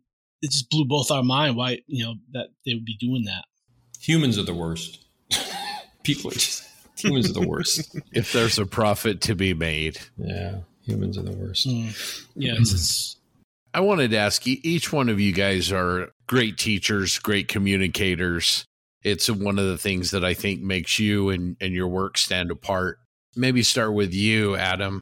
Do you guys, where does that motivation come from? I know you teach as well outside of the hobby, but is there, do you feel a responsibility to help mentor young people, or is it just something that you enjoy sharing your hobby? Where's that inspiration or that motivation to teach come from? Definitely the latter. I think that this hobby is something enough that it's something that I've been lucky enough where I'm pretty good at it. And like we said during the first podcast I did with you, that if people are interested and if they if they're taking the time to ask me questions, for the most part, you know, I, I feel I owe them an answer, and I, and I appreciate that I have something that I'm that good at. I think just what's motivated me over the years is trying to find a subject that's that's new to me. How can I finish this in a way where it looks um, it looks different for me and that's exciting for me to do. Like that's why I don't do a lot of tiger tanks. And the one that I did, I felt it was original enough to do. I think like um, when I first got into this, like when I first started doing this professionally, I was at MIG Productions. You know, that's what I would do the first part every night. You know, when I got home from work, I was just answering personal emails with questions. And I try, I just, the biggest thing is if someone would send me an email that's two, three paragraphs long, I was immediately discouraged because I like I just don't have time to get into these long conversations because I have my own person. My personal time is limited. Uh, if they if people would ask me questions and keep it one, two sentences, three to the point, you know that's much easier for me to answer. You know, like I got a lot of people now asking me questions. Where can I get your books? Where can I get your books? I mean, um, they're out of print, and I don't know. I, I, think what I'm just going to have to do is write something on a Word document, save it on my computer, and just cut and paste every time. they, you know, it's like, well, contact these people, see if they might print them again. I've had people like, you know, what color did you use to paint this? That Panther F you did with the color modulation. Well, I used a whole bunch of colors on it, and that's a hard question for me to answer. And I'll just write, well, I use these five Tamiya colors or these five AK colors. And, you know, you're just going to have to mix them where it feels comfortable for you. Um, I hope I answered your question. Yeah, I think so. You know, Martin, same question to you. You know, uh, where do you think that drive to teach and share what you do with other people comes from? No, honestly, when I when I started the channel, I I was in this sort of uh, mindset that I'm trying to teach people something because that's what what we tend to do in magazines. Like you're you're tell you're you're explaining what you're doing and teaching the reader, right? But then I don't know when it happened, but suddenly it wasn't just to make myself look better. It actually was my own a change of view on the thing. I sort of stopped telling people what to do or how it's supposed to be done, but rather just sharing what I'm doing, you know, and if it went well, if it didn't go so well, you know, and just taking them along on the ride, so to say. So for me, it's no longer about really teaching. It's just showing the journey, you know. Oh, look, guys, I, I tried this and it looks pretty good. You know, I'm, I think I'm gonna be doing it in the future. I feel like somebody's got to cue some guitar music while Martin's talking about this. you know, some feel good music. so come along on my journey with me. it's just a journey. So sorry. Yeah, I think that answers the question. I'm not, I'm not really trying to teach anyone anything, you know. Because because because you know you know there's one thing.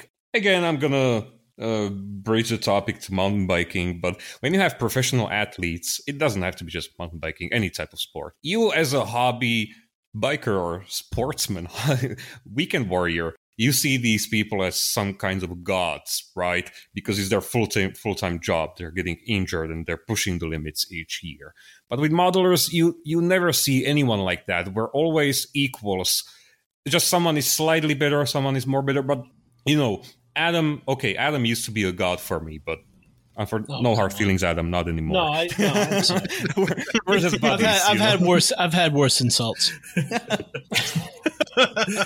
uh, you know what I'm trying to say. When we meet at a model show, we're just guys who enjoy what we're doing. You know, and suddenly, if you start, I don't know. Um, talking about about yourself like I'm a professional modeler, artist, creator, it it will make people you know slightly cringe inside. You know what I'm saying? So yeah, we're just regular guys who who are enjoying what we're doing, and someone some you know someone dedicates more time to it, so they get slightly better than others. Someone gets even more better. You know, but at the end of the day, we're we're the same type of people. So yeah, I'm just I'm just rambling. So it's good rambling, Martin. It's good rambling. The drugs are kick. The drugs are kicking in. The painkillers are kicking in. It's good rambling. no, I, I, no, I think it's the it's the ultimate bone support which I have here. Uh, obviously, listeners can't see it, but it's ultimate. by the way, cool story. This was sent to me by one of my Patreons by the VMS guy Chris Obarski with a nice with a nice uh, feel good buddy sign. Oh no, get well soon, buddy. I guess humans aren't so bad after all. Exactly. Some, some Faith in humanity sure. restored, at least for a few minutes. What was the question, Scott? Sorry, what are we talking about? I'm here. What's your motivation for sharing what money. you do? Damn it, pay me. I want money. I'm here to get rich. F off all of you. I want to get rich, famous. I want all the girls and cars. Uh, no, just kidding. You wouldn't be a scale modeler. Yeah, was, uh, I think lately uh, for me, to like the journey from you know starting this nine years ago and the books and everything. And and I've said this I think recently in our, our conversations um, is just embracing the idea of, of, what I come from just being kind of you know I'm a big fan of like American football. Stuff like just being like the coach you know really trying to bring the best out in people and then trying to figure out like where they're at on because I think what Martin touched on earlier a little bit is you're getting a range of skills coming in now because of the, the way we can interact digitally. Um, so you're going to get the 12, 15 year old beginner. You're going to get the 40 year old dude coming back after 20 years. You're going to get the 67 year old dude. You can, so you're going to get a brain, a range of stuff. Um, and so I've really tried to embrace, you know, being more of a coach, you know, kind of an idea of, because the technique's kind of always been there. The things that we do is we're not really doing a ton of stuff new, new in terms of like ideas you know, because hairspray came out in 07 now. Like it, this isn't nothing. None of this is new or anything. So it's modulation's been around how long, Adam? Like what, at least a decade. So at the same time. Yeah. So it's like right now for me and what I'm trying to do, you know, on a professional level uh, with the streams and the books, of course, too, is just really in terms of that teaching is just I've embraced that fully. I don't compete anymore. That's not my goal right now. I, I can in the future.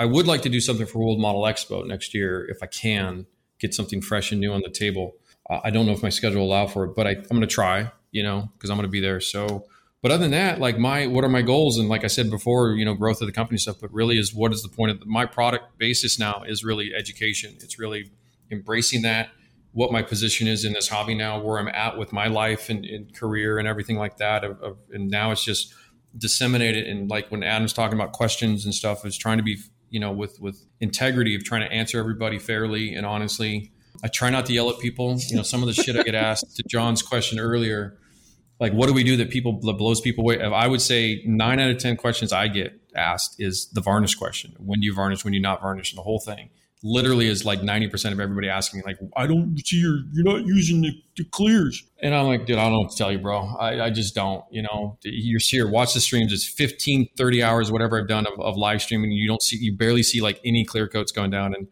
so you know, it's it's being the coach of, of, of Martin's perspective, just sharing what I'm doing one to one. There's no bullshit with you know just being honest with the whole thing, and then there's trying to help the varying skill sets come in and go as these guys, you know, they're, they're what they're trying to achieve and try to help them. I figure if I can help the guys the biggest reward for me has been uh, on occasion I, will get an email every now and then not in covid because we haven't had much shows but before you'd get the guys go dude i've never nobody i don't even know who he is you know you get an email and you know hey i put my stuff down on the table and you know i never used to get anything and then for me the biggest reward is when they would say it was like you know i read your stuff and whatever and i got a silver you know that whole thing to me that's what it's about to me that's really what you know i can pay the bills for sure but that has been what what i think is is embracing that kind of okay I realize, okay, if I just focus on that, I can do okay. I think is kind of where I was going with that. You know, Mike, you, Mike, you actually reminded me about something, and this might be one of the best character arcs in anime ever. Basically, when Mike sent me his Tank Art book, he asked me for constructive critique. What I think about the book. I did? Yeah. I was just, and I was, just I was so wrong back then because back then I was in university and, and I was studying publishing and editing. And we were always taught that when you are making a tutorial, you need to speak in plural. We are now doing this. We are going to oh, paint yeah, a model yeah. like this. And I critiqued yeah. Mike in, in the email, like, Mike, you are using I too much. I get it a you're, times. You're, making everything about yourself. It's supposed to be a tutorial, but I was so wrong because because yeah, Mike is in his books, he's sharing his perspective and his reasoning behind what he's doing. He's not making it a universal tutorial. Yeah, I really wanted, uh, I've always said this, I wanted it to be kind of like what this podcast is like just a bunch of dudes at a bar having a beer talking about what we're talking about in more of a formal sense, but also I had to, I get so many guys writing me, dude, your, your English in the books and the grammar and, you know, hey, I can proof and edit this stuff for you, whatever. And I'm like, no, no, no, you're missing the point. And it's like, I have to, not to be defensive, but like, I want to explain that that was kind of, my point of view was always to be this with everybody, really. This is why I like what we're doing. but that's yeah, I remember now that you mentioned that, Martin. I actually remember that conversation um, in particular. And you, you must have been thinking thinking like, "Geez, what an idiot." I mean, maybe for like a minute, but you know, who is this Martin Red Kovac? Right, whatever, dude. Like, go away. Get out of here. I want me. my book bugging me. Again, can I hijack the podcast for a little more. Because Mike Mike touched on not competing and that's actually something I wanted to talk about for the longest time. Because okay let me give you the backstory you know the expanded universe of this of this anime. Um, so mm-hmm. back in the day um, i used to do a lot of live demos at our local modeling shows in slovakia. Like pretty much every modeling show they invited me. There were a bunch of other people always making workshops on modeling shows and we always used to also enter the competition. So it was like you so you showed people what to do and how to do it, and then you won, I don't know, two golds, you know? Suddenly after one show, there was this guy, this anonymous guy on the modeling forum. He was super rude. He was like he was acting like a troll, but god damn it, he had a point. He was critiquing like, do you guys think it's okay to uh, to have a workshop and also compete? That's like Ronaldo uh, entering a local football match and uh, showing kids how to kick a ball and then also competing and winning for on the winning team, right? And people were super dismissive about him because again he was super rude and everything. But it, it made me think, and I think after after I processed his words, that was the last last time I entered the competition because he really had a point. Because at the end of the day, if you're invited to show people something, that's the that's the golden prize you're getting essentially. On the other hand, again, you can you can't please any everyone. And like Adam said, this is this is typical for smaller countries when people are more vocal and more jealous or and stuff like that. Basically, basically, if you're competing and well, the jealousy happens in the big countries too. Or I, I know, but uh, when you're competing, uh, doing workshops, publishing in magazines, people are going to critique you like, okay, you're stealing gold from other people, right? Then you then for example you decide okay they have a point. So you stop so you stop competing. You just go there maybe bring a model but it's out of the comp- competition. And suddenly there are people saying oh he thinks he's too good for us you know? He's not even trying to compete with us anymore. Obviously you can't please any you can't everyone. win. yeah but what what's your i, I mean it's kind of obvious what's your stance on this right? You, you both are not competing anymore but could you elaborate maybe share some of your own uh, cringe-worthy experiences with a. When's Martin launching his own podcast? I'm sorry, I missed that part. Well, as far yeah, go ahead. Um, as far as competing, I haven't done it in a while either. I've done pretty well at some of the the European shows, and some of those shows have the reputation of being the most competitive. And I just felt, whereas I did well there, you know, give the the new people coming in a chance to compete, get some awards, and get more confident. It took me let me think. It t- probably took me about probably took me about two years of going to a lot of the local shows and shows around New England, you know, Maine, New Hampshire, Massachusetts, Rhode Island, until I finally got, finally got like a bronze medal at some IPMS show. Ever since and since then, uh, getting medals wasn't too difficult in awards, but um, after a while, I don't.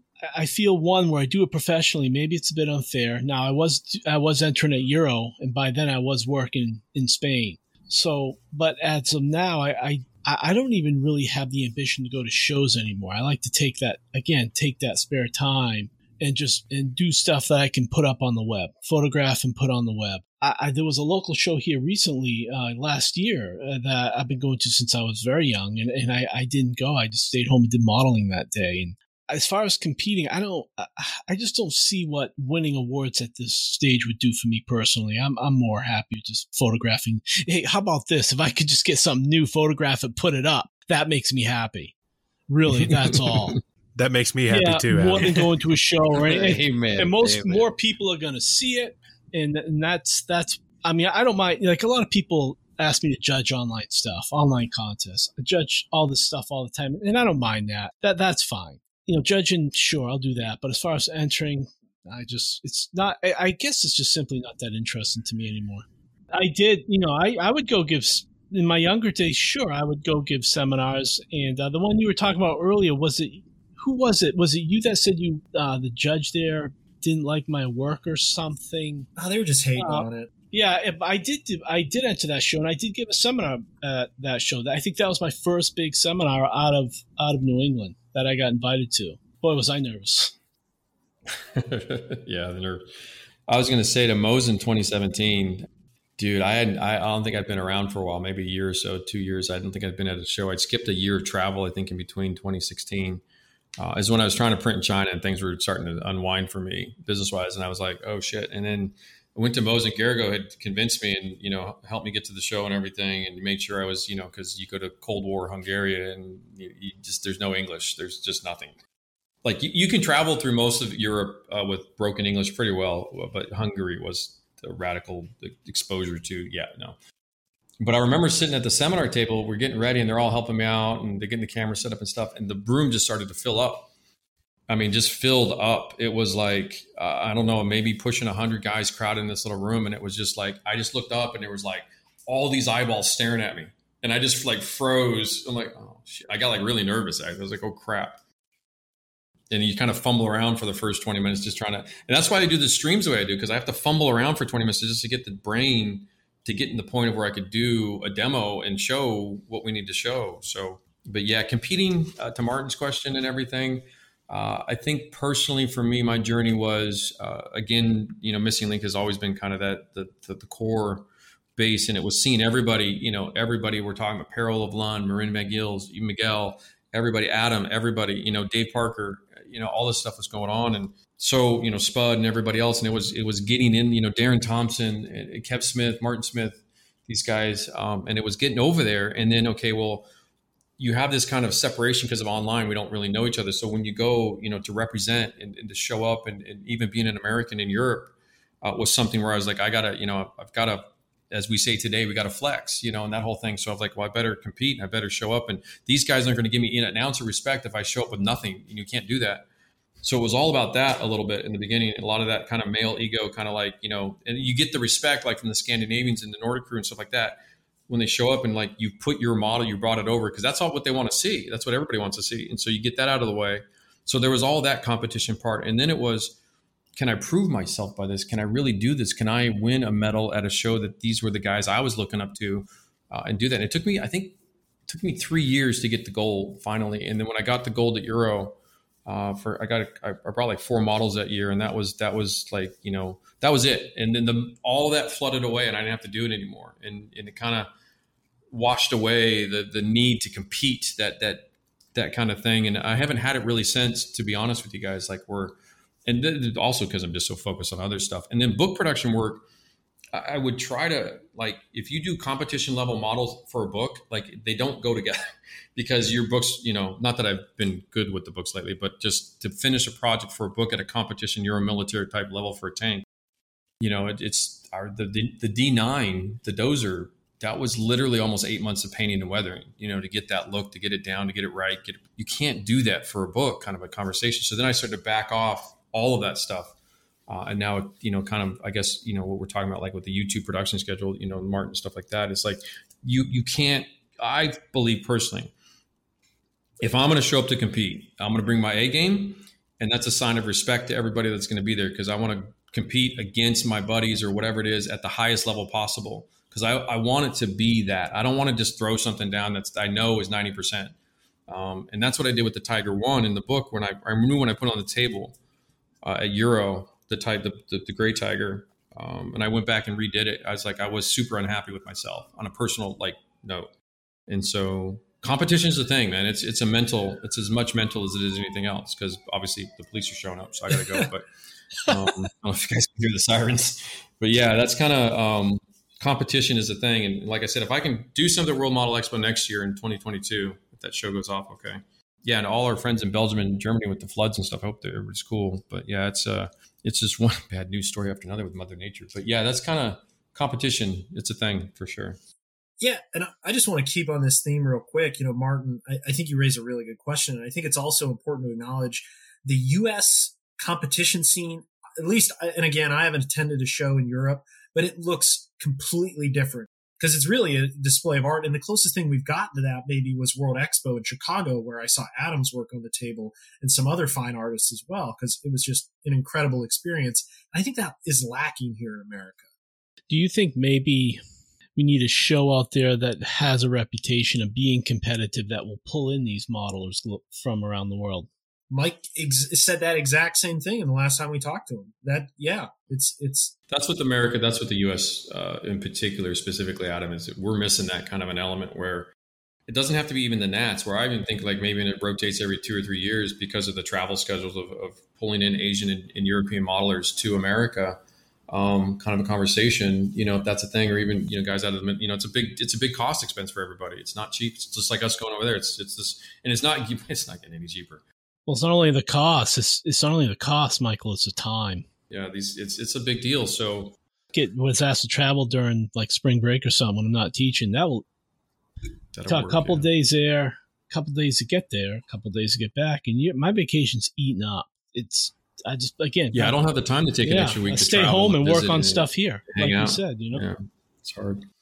But yeah, we don't have that here in North America, really. Like, I'd love to have a show that we were pulling these guys over to come over, like have everybody show up here. That would be fun. I mean, Amps was doing that back in Havre de Grace for a while, but a little bit. That was yeah, like 01, 02 time frame when Douglas Lee was there and uh, Dan uh, is it Capuano? Dan Capuano Dan, Dan, Dan Capuano, yeah. Yeah. Yep. Yeah, super good stuff. There's a dude that'll throw down a big ass yeah. Martin. Jesus, yeah. Capuano would throw down these mega things. It was oh yeah. Oh, the thing's got its got its own freaking generates its own weather. That's right. It's got its own zip code. he should start a YouTube channel. He would be Guy, getting millions. The, he wrote the book, the French dude that did the the chateau oh, diorama yeah, ten yeah, years, yeah. fifteen years ago. Which that thing was, was like the whole yeah, the whole table.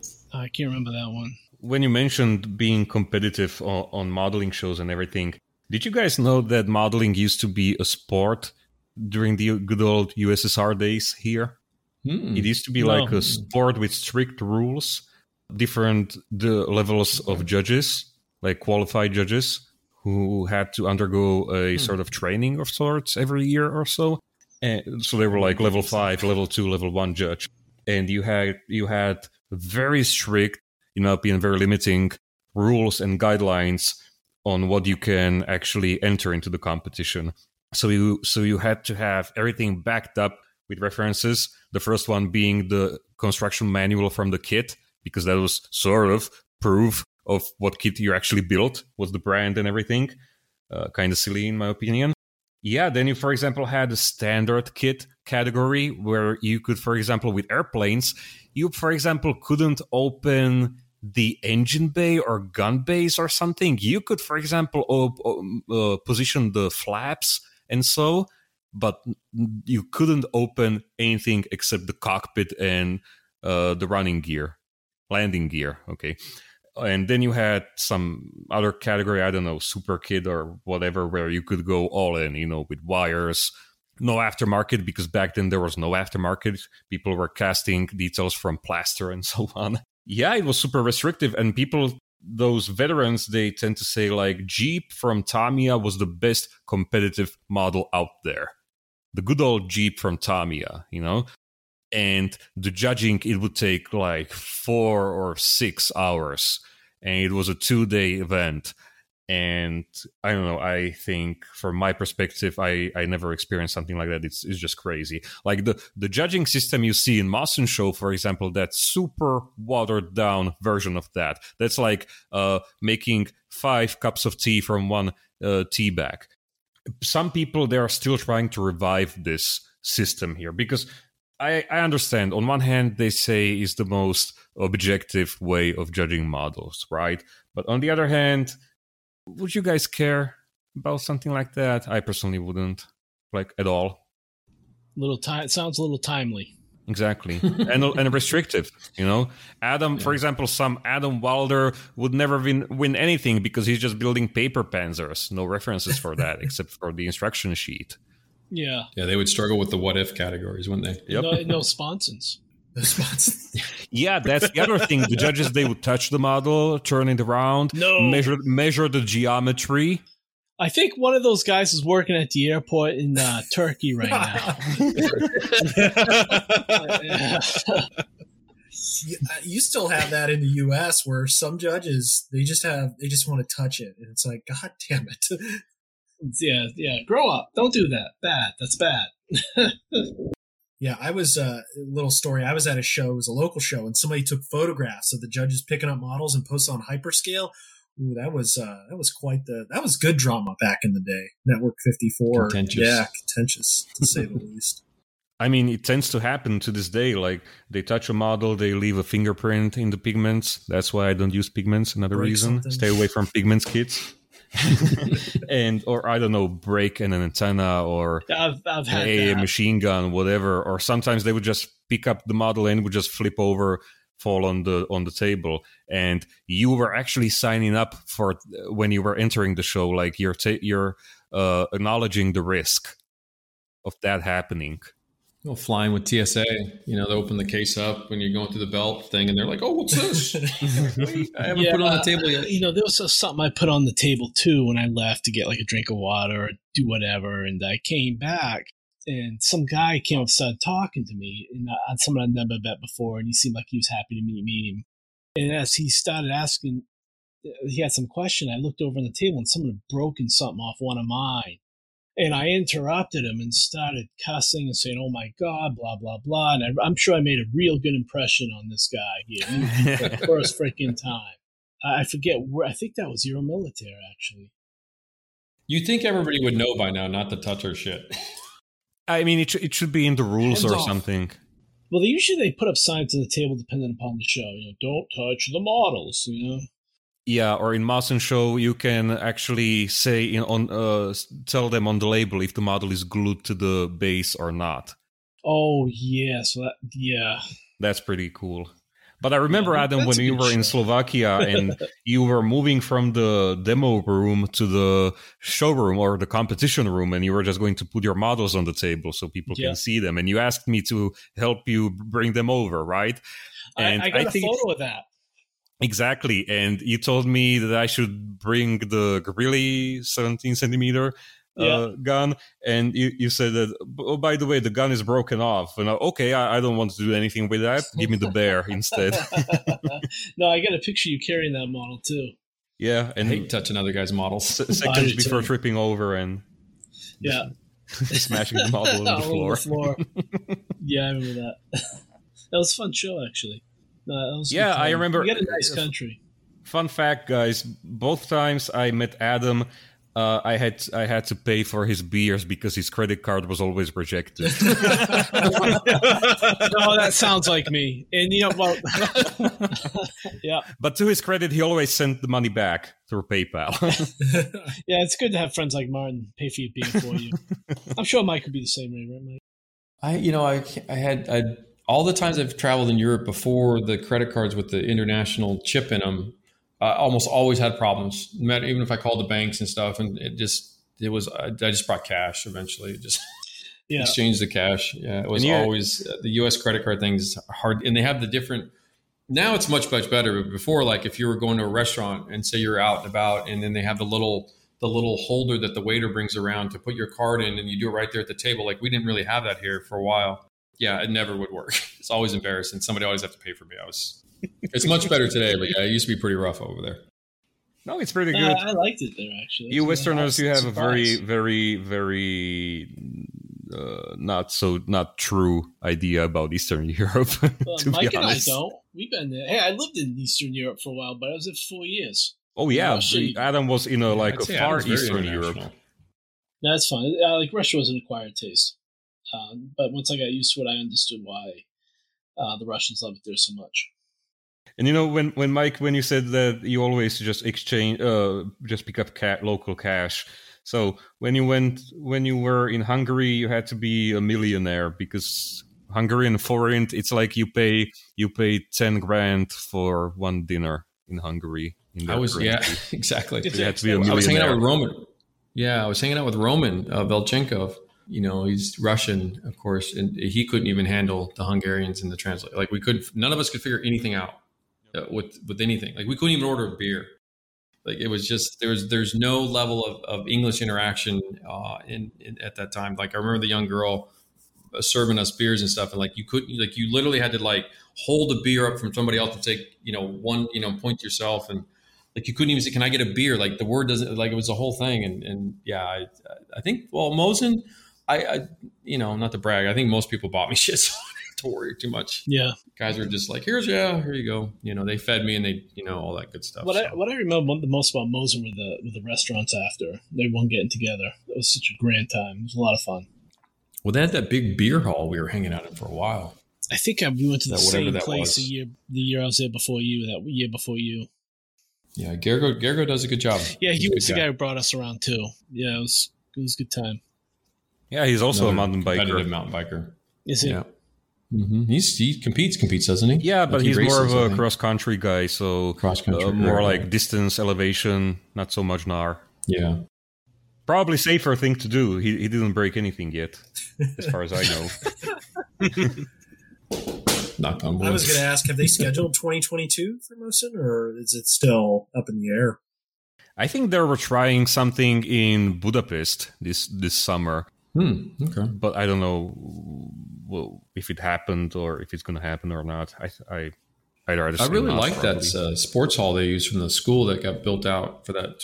That was new when we were there. The brand new one, really nice right? Facility. Yeah, yeah, it was a nice facility. The whole town comes out. The whole town comes through uh, to watch the show. You know, even the you know the families and the wives are just people. It's like an event in the town, and they just all come it through is. and check it out. It is, yeah. and also all the food food prices go up that weekend and everything. Tourism. But seriously, that's what happens. No, nice. Yeah, that was a good show. It's fun. So I'm glad I went. I'm glad I got to experience it. You know, at least once. Martin, do you typically fly to that event, or you take a train down? No, no, it's like an hour drive. Oh my gosh! Okay, I will say mountain bikes. Close. Yeah, fully on uh, completely. Most of the drive is on is on a highway, so that's pretty cool. And then it's just uh, I don't know twenty kilometers on a, on country roads or the you know the lower level roads, so it's pretty cool.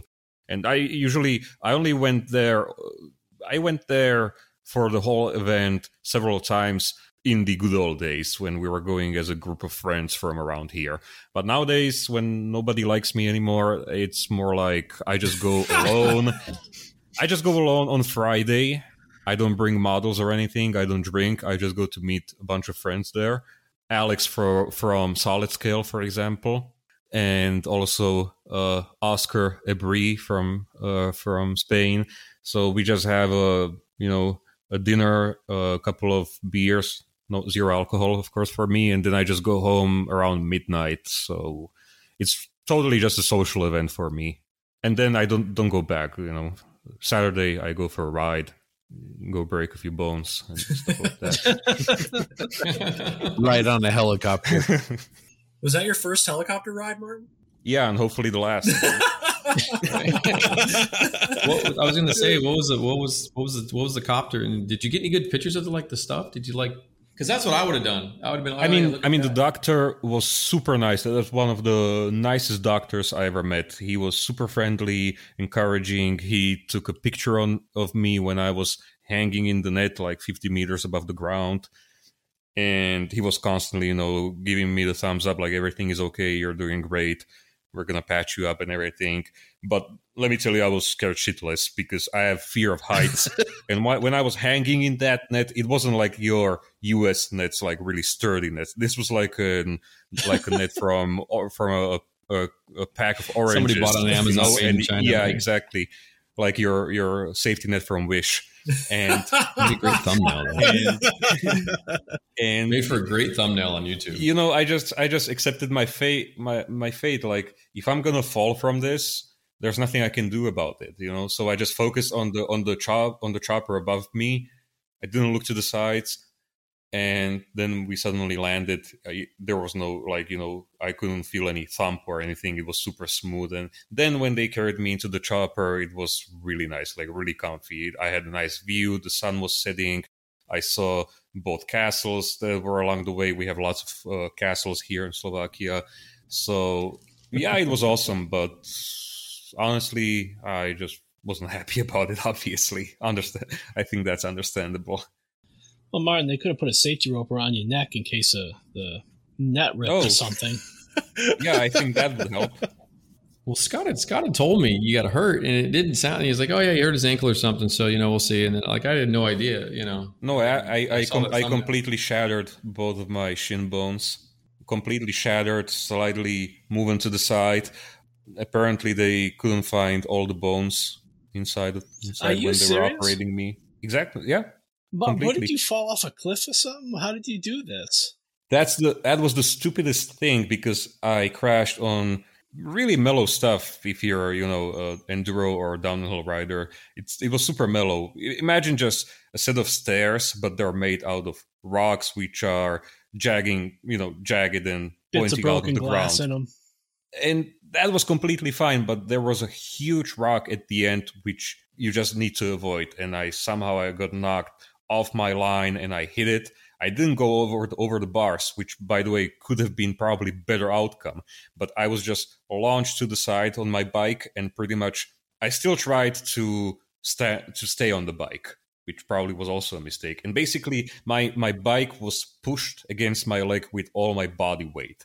So I kind of and yeah, I shattered both bones. So I kind of I'm st- I still didn't get around to it, but I feel like I should give the bike and overall just specialized a five star review because their frames are really tough. Instead of snapping, they snap the rider. Oh. and when and when and when they when they talk about the bike like it's confidence inspiring, this is it. It's so confidence inspiring that you're become over overconfident and you get hurt was the bike damaged? No, luckily nothing. Oh, well, that's good. As long as the bike's okay. Not not not a scratch because I have frame protection kit uh, uh over it Martin, against scratches. Martin took the, the brunt of that one. The bike yeah, didn't. yeah, nothing. Just just just one cable was loosened, but I fixed that on while on crashes, so bike is okay. So yeah, that was pretty interesting. But you know, at least it wasn't an arm or something so I can still. How long is the heal time for you? Six months or so? Four months? Jesus Christ! Don't don't scare me like that. no, they, they they said they said six weeks, and I should be able to stand on my own.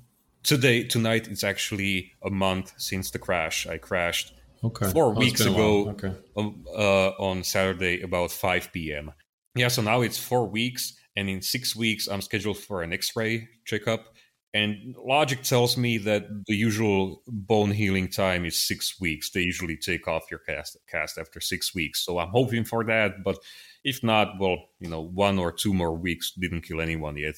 yeah, and then obviously Okay, physical rehab and everything. So I think if if By the end everything, of summer, you'll be walking. yeah, and if everything goes well, September, October, I should be able to at least write some very mellow stuff. You know, take it easy and safe and everything. So Yeah, I can I can echo your feelings about at least it wasn't your hands or your arms, because I I also mountain bike and then with my job too, hand injuries are common because we build shit, and that's the one thing I'm always afraid. Well, because my dad lost a finger at work, so I'm like, ugh, like that could be me. Then then what am I gonna do? yep, exactly. So I thought TJ fell asleep for a second. No, I'm here. I mean, I mean the the biggest lesson from this, and we can probably apply this to anything. So, if you're just a hobbyist, it's better to keep the hobby as a hobby because if you try to push yourself too hard or impress your friends or whatever, or you know, do anything stupid, you can pay a really nasty price for it. So. If you're a hobby mountain biker, there's no shame in being slow or avoiding certain features. There's nothing wrong with that. Words of wisdom's out there, everybody. Pro tip. Can I get an amen? Amen. Amen. Amen. Well, guys, this has been a lot of fun. As we kind of start to wrap up, is there anything else you guys wanted to talk about? Well, as I see the two hour and 30 minute mark, whoever is going to edit this, Yeah, have fun. Scott. yeah. You know, you- big bucks. You know, you guys um, the- you guys do a pretty good job editing, by the way. That's all Scott. Yeah, it's Yeah, it's I not bad. I enjoy listening to these over and Yeah, over con- again. One year anniversary, all sorts of stuff. Yeah. Goes by fast, doesn't it? It does. It really does. It really does. We kind of got the idea, and then we we talked about as a group what we wanted to do. We wanted to be a little different, kind of provide, like Mike said earlier, a you know a replacement for the the conversations you'd have with your buddies at the hobby store, and we wanted to be a positive uh, method of social interaction for the hobby. And so we we focus on that, try to be positive and interesting, and it's been it's been great. We owe all three of you guys uh, uh, a, a lot of thanks for being willing to come and talk to us on the podcast. We've really enjoyed it. Thanks for having us Yeah, again. thank you. Yeah, it's always a lot of fun. No, I like talking to you guys. Pleasure's uh, definitely ours. And uh, stating the obvious, you guys always have an open invitation. Appreciate Thank that. you. Thank you so much. Yeah, thank you. Yeah, you guys are great. We, we do a lot of good stuff. I appreciate it. I'd, I'd also just personally like to echo what Scott said and thank all three of you. It really like not to get too mushy, but it's like kind of made made my year getting a chance to talk to three people that I admire in in so many levels, and it's it's awesome. So thank you, Thank you so much. thank you very much. I mean, you Yeah, guys, you're, you're doing an amazing job with the podcast. Mhm. Like I, like Yeah, I like do I a great told job. Scott when when Adam was there. I don't know what you gave him, but or what you did did to him. Well, he emailed me that like the a couple couple couple weeks later. Adam, I, I listened. to the Adam, you were on fire, man. Yeah, you. Gee, I haven't seen you that happy in a long time. Like, yeah, Like ever. I know. Again, just appreciate all you guys so much and, and what you've done. All of you have been really, really generous. You didn't have to do you didn't have to do this. I mean, Martin, uh, I know when we started talking to you about coming on the show at first, you were really nervous about your English, and I was just like, yeah. "Your English is awesome, It man." Is. You make videos in English. What are you talking about? Americans. dude like uh, like i gonna be gonna, gonna be honest i listened to that podcast to that episode like three times probably just for nostalgia's sake and I, I, it was so much cringe there like No, I oh did the same thing. No. I did. I did the same thing. I'm like, man, I, I sound like a redneck. I'm thinking. Well, Martin, if that's the way you feel about it, there's only th- one thing we can do. You're gonna have to come back on, and we'll do it again. Keep working on yeah it. like Yeah. round two and, and for for real this time And, and then, Mike, you've always been oh my gosh, you've always been so generous with me, and you know, I I know you have so many people that want your time and just appreciate your No, your love it. Friendship and Yeah. everything else. So. Thank you so much, you guys. I hope this was as much fun for you as it was for us, John. Yeah, it was great. Thanks so much. You know, I, if anything, I really hope we can get together in person sometime. I've had the opportunity to Yeah, meet Mike sure. and you know Adam and you know BS around a modeling table and look at each other's work, and it's really inspiring, just like this conversation. And Martin, I hope to make it over to Europe sometime once shows start, and maybe we can, you know, the first round's on me at Moson. I'd, I'd love to buy you beer and catch up. Well, your card is probably going to be rejected, so first round's on me. I, I think I also want to say I appreciate, and I probably speak for a lot of people in a sense that you, you guys are very open to to people asking you questions, and I, and I've certainly ran into some people that don't answer questions, but I've always felt welcome answering or asking anything. Oh yeah, I mean, you you just a you, you know you guys have been always open to any question that I've ever asked, and uh, I really appreciate it. So thanks for this, and I hope we can do it again. Thank Yeah, you. it's just yeah. Yeah, that'd be awesome. the fact that you are approachable, that you are willing to share and help people really makes a difference. Social media, it's easy to point out the flaws and how negative it is, but the age that we live in where modelers can collaborate and people can have conversations like that, you guys taking the opportunity to do that in a positive way and to contribute to the community makes a difference for everybody from just a, a beginner to more advanced modelers to friends of yours. So I want to acknowledge with each one of you guys your contributions and that they're much appreciated. Thank you, thank you. Your efforts thank are you. also very much appreciated, like because you can really create this very friendly atmosphere in your podcasts, and it really feels like a like in a sitting in a pub and just chatting, you know, or just listening to a bunch of guys having a good time. So s- same thing right now. You know, I'm so pumped right now that I'm probably not even going to be able to fall asleep. Oh, that's right. That's yeah, probably forgot what, late. is- what's it like 10, 10 p.m. there? It's like Martin. Uh, 11 p.m. Yeah, it's almost eleven. Yeah. That's pretty okay. No, it's not. That's No, nothing. you're a half hour behind Monica. I just get warmed up around 10, 11 p.m. Yeah, I mean Uncle Night Shift and everything. That's right. Yeah, I'm a little bit of morning guy. man. Thanks, you guys. Really, really appreciate it. And uh, hopefully, it won't be too long and we can uh, do this again. Appreciate yeah, we'll it. do it soon. Exactly, that would be Great awesome. talking to you, Martin. Finally, all that good stuff. Exactly. You know, good hearing you again, Adam. Yeah, you too, Been a long Mike. It's been a while. All right, good. All John, right. TJ, thank you. Yeah. Thank Oh, you, guys. oh, thank you. Oh, thank Thanks you for a lot. putting this yeah, together this and was putting good. the time in. Yeah, thank you.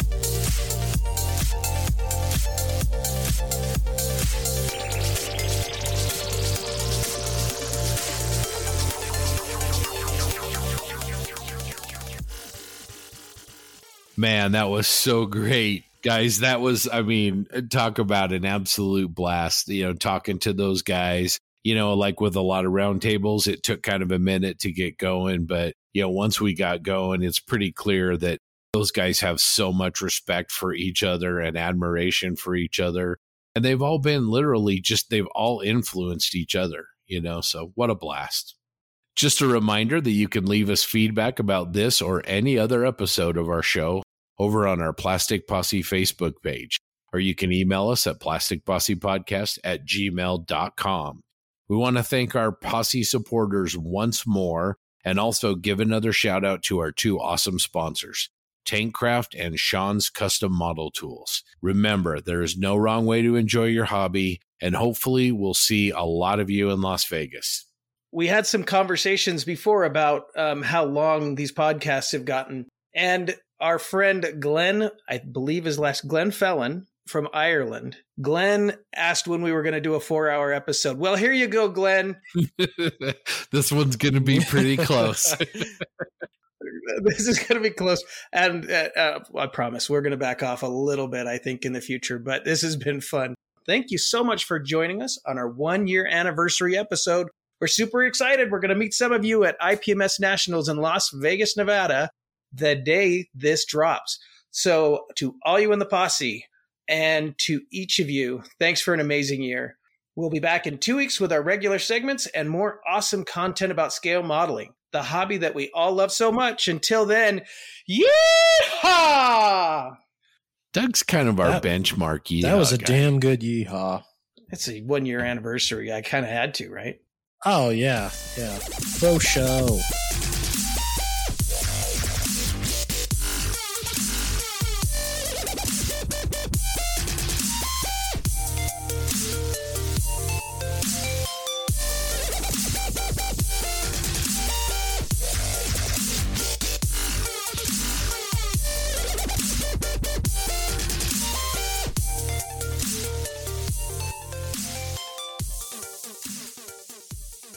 Scott, you do a great job, bud. Oh, thank you. Thank yeah, you. yeah, and you're great with presenting. I remember his first little, "Hey, Mike, I'm going to do a podcast. Can you help me out?" You know, I'm like, "What? No, dude, I don't want to talk. Come on, give me on this shit. You know, what are we doing?" And here we are, a year later, and you know, look at what's going on. So, yeah, this has been good. This has been, this is, you know, I was going to say, you know, the part of my streaming, or you know, one one of the reasons I was doing what I was doing now is getting comfortable conversationally, getting comfortable on camera, getting comfortable, you know one to one with a lot of stuff. You know, doing the interviews have been a the interviews for me have been a big bridge for me to understand that I can do what I'm trying to do right now a lot easier. So it's been, you know, it's just as good for me to, you know, all this is just great experience. Practice, practice, practice. Because it's easy to write the books and just kind of do my thing in a little cubbyhole and you know, everybody leave me alone. Oh, I gotcha. I know how you feel. yeah, Yeah. yeah. That's kind of the gist of modelers. We're all a little bit solitary by nature, Yeah. I think. Well, you know, So- it's when you guys first emailed me about the podcast too. My attitude was the same thing. It's like, oh man, I, I don't know. but no, Well, this is my third or fourth one, so I'm like, oh, let's do it. Yeah. Yeah. Come on, let's do it. Martin, I, I didn't. I don't want to interrupt Mike and Mike and Adam before, but one thing I wanted to acknowledge um, since you've been on with us is I love the element of your videos where um, it's not just how you're modeling and the and the creation and the art of it, but how you're how you're looking at different ways of doing things and becoming more efficient as you do Right. it. You know, ch- uh, replacing a technique that took you six hours with one that only takes you like an hour that's been really fascinating to follow along with and, and really really cool Well, it's kind of that's the only way to go un, unless you want to have zero social life and everything, you know, and invest everything into Oh, yeah. just into modeling. You, know, you have to become more efficient because honestly, mod, arm, armor modeling is one of the most inefficient, on mm-hmm. time, unfriendly things out there. Yeah. If you want to do it properly, you know. Yep. Yep. Efficiency equals speed. Yep. I agree. I've arrived. Sorry. Jeez, TJ, come on, man. I'm sorry. So we had uh, friends from France um, visiting, so we were seeing them, and we did not get as home as fast as I thought we were going to. And you managed to finish two more models in the meantime. exactly, exactly, Martin. I, I, I love his backdrop. He looks like he's sitting in the cockpit of something. Or Oh yeah. More like I mean, I got a clo- I got a closet door and some stuff hanging on the wall. That's a great that? shirt, DJ. I love it. Oh, thank you. You know, it's funny. I, I yeah. Now that you say that, I've thought about it, especially with them tarps and stuff. Yeah, that's interesting. you like that's that one up. trick that I learned from Mike when you have a tarp that's sort of folded from so we can see both sides. So you paint each side with a slightly different shade. And it honestly it that's all it needs. And then he just puts pigments on it. He speckles some grime uh, stains on it with oil paints and it looks just amazing you know? And back in the day i was also doing it. I did it on a 148 scale kv1 and it looked just well, I don't want to blow, blow my own whistle, but you know, it looked really good just Yeah, yeah. because just Oh. Mike he and I think and the thing is, Mike never really described the technique in detail. You know, I just observed it from photos, and it makes it makes it even never more. thought anybody cared. I'm like, okay. so yeah, Before Adam another- answers this question, let me just say to that, to Martin's observation there, the reason is, is because I remember, particularly a few times at Euro, I ran into like Jaume Ortiz and Tayson and all the heavy figure painter guys that we're talking about, like where they're like the figure painting thing is its own world. What I realized was like when you try to follow those guys and put those on, like a particular on my tanks, it doesn't work because it's literally two styles on the same thing. And it's the same thing with the stowage conversation where they paint stowage in that kind of manner of like you said highlights and shadows and stuff i don't paint any of my tanks that way so when the stowage was going on in that process i actually had to like stop and redo everything and kind of a david parker it a little bit where his style is kind of that way where it's like it's kind of the basics and you're kind of almost letting your your your lighting your natural light give you those things. And i was like oh well because i would study this stuff. I'm like look at my t-shirt. I'm like um, I'm, all these things. And i'm like okay that's what it so that's where it all happened from. Because i like i can't do a Jaume ortiz stowage on my tank. It just doesn't you know they don't go together for me it was i was fighting it i was really trying to study them and fight i couldn't do it that's how that happened So here's a challenge: try pulling it off on a figure, and then you'll blow the world away again completely. Yeah. Yeah, I do. I now want to get some figures going and stuff. I, I have, to. But with no shading, Challenge- challenge basic colors and pigments. yeah, yeah. I've started to get some cool pigment tech stuff going too, so that'll be fun.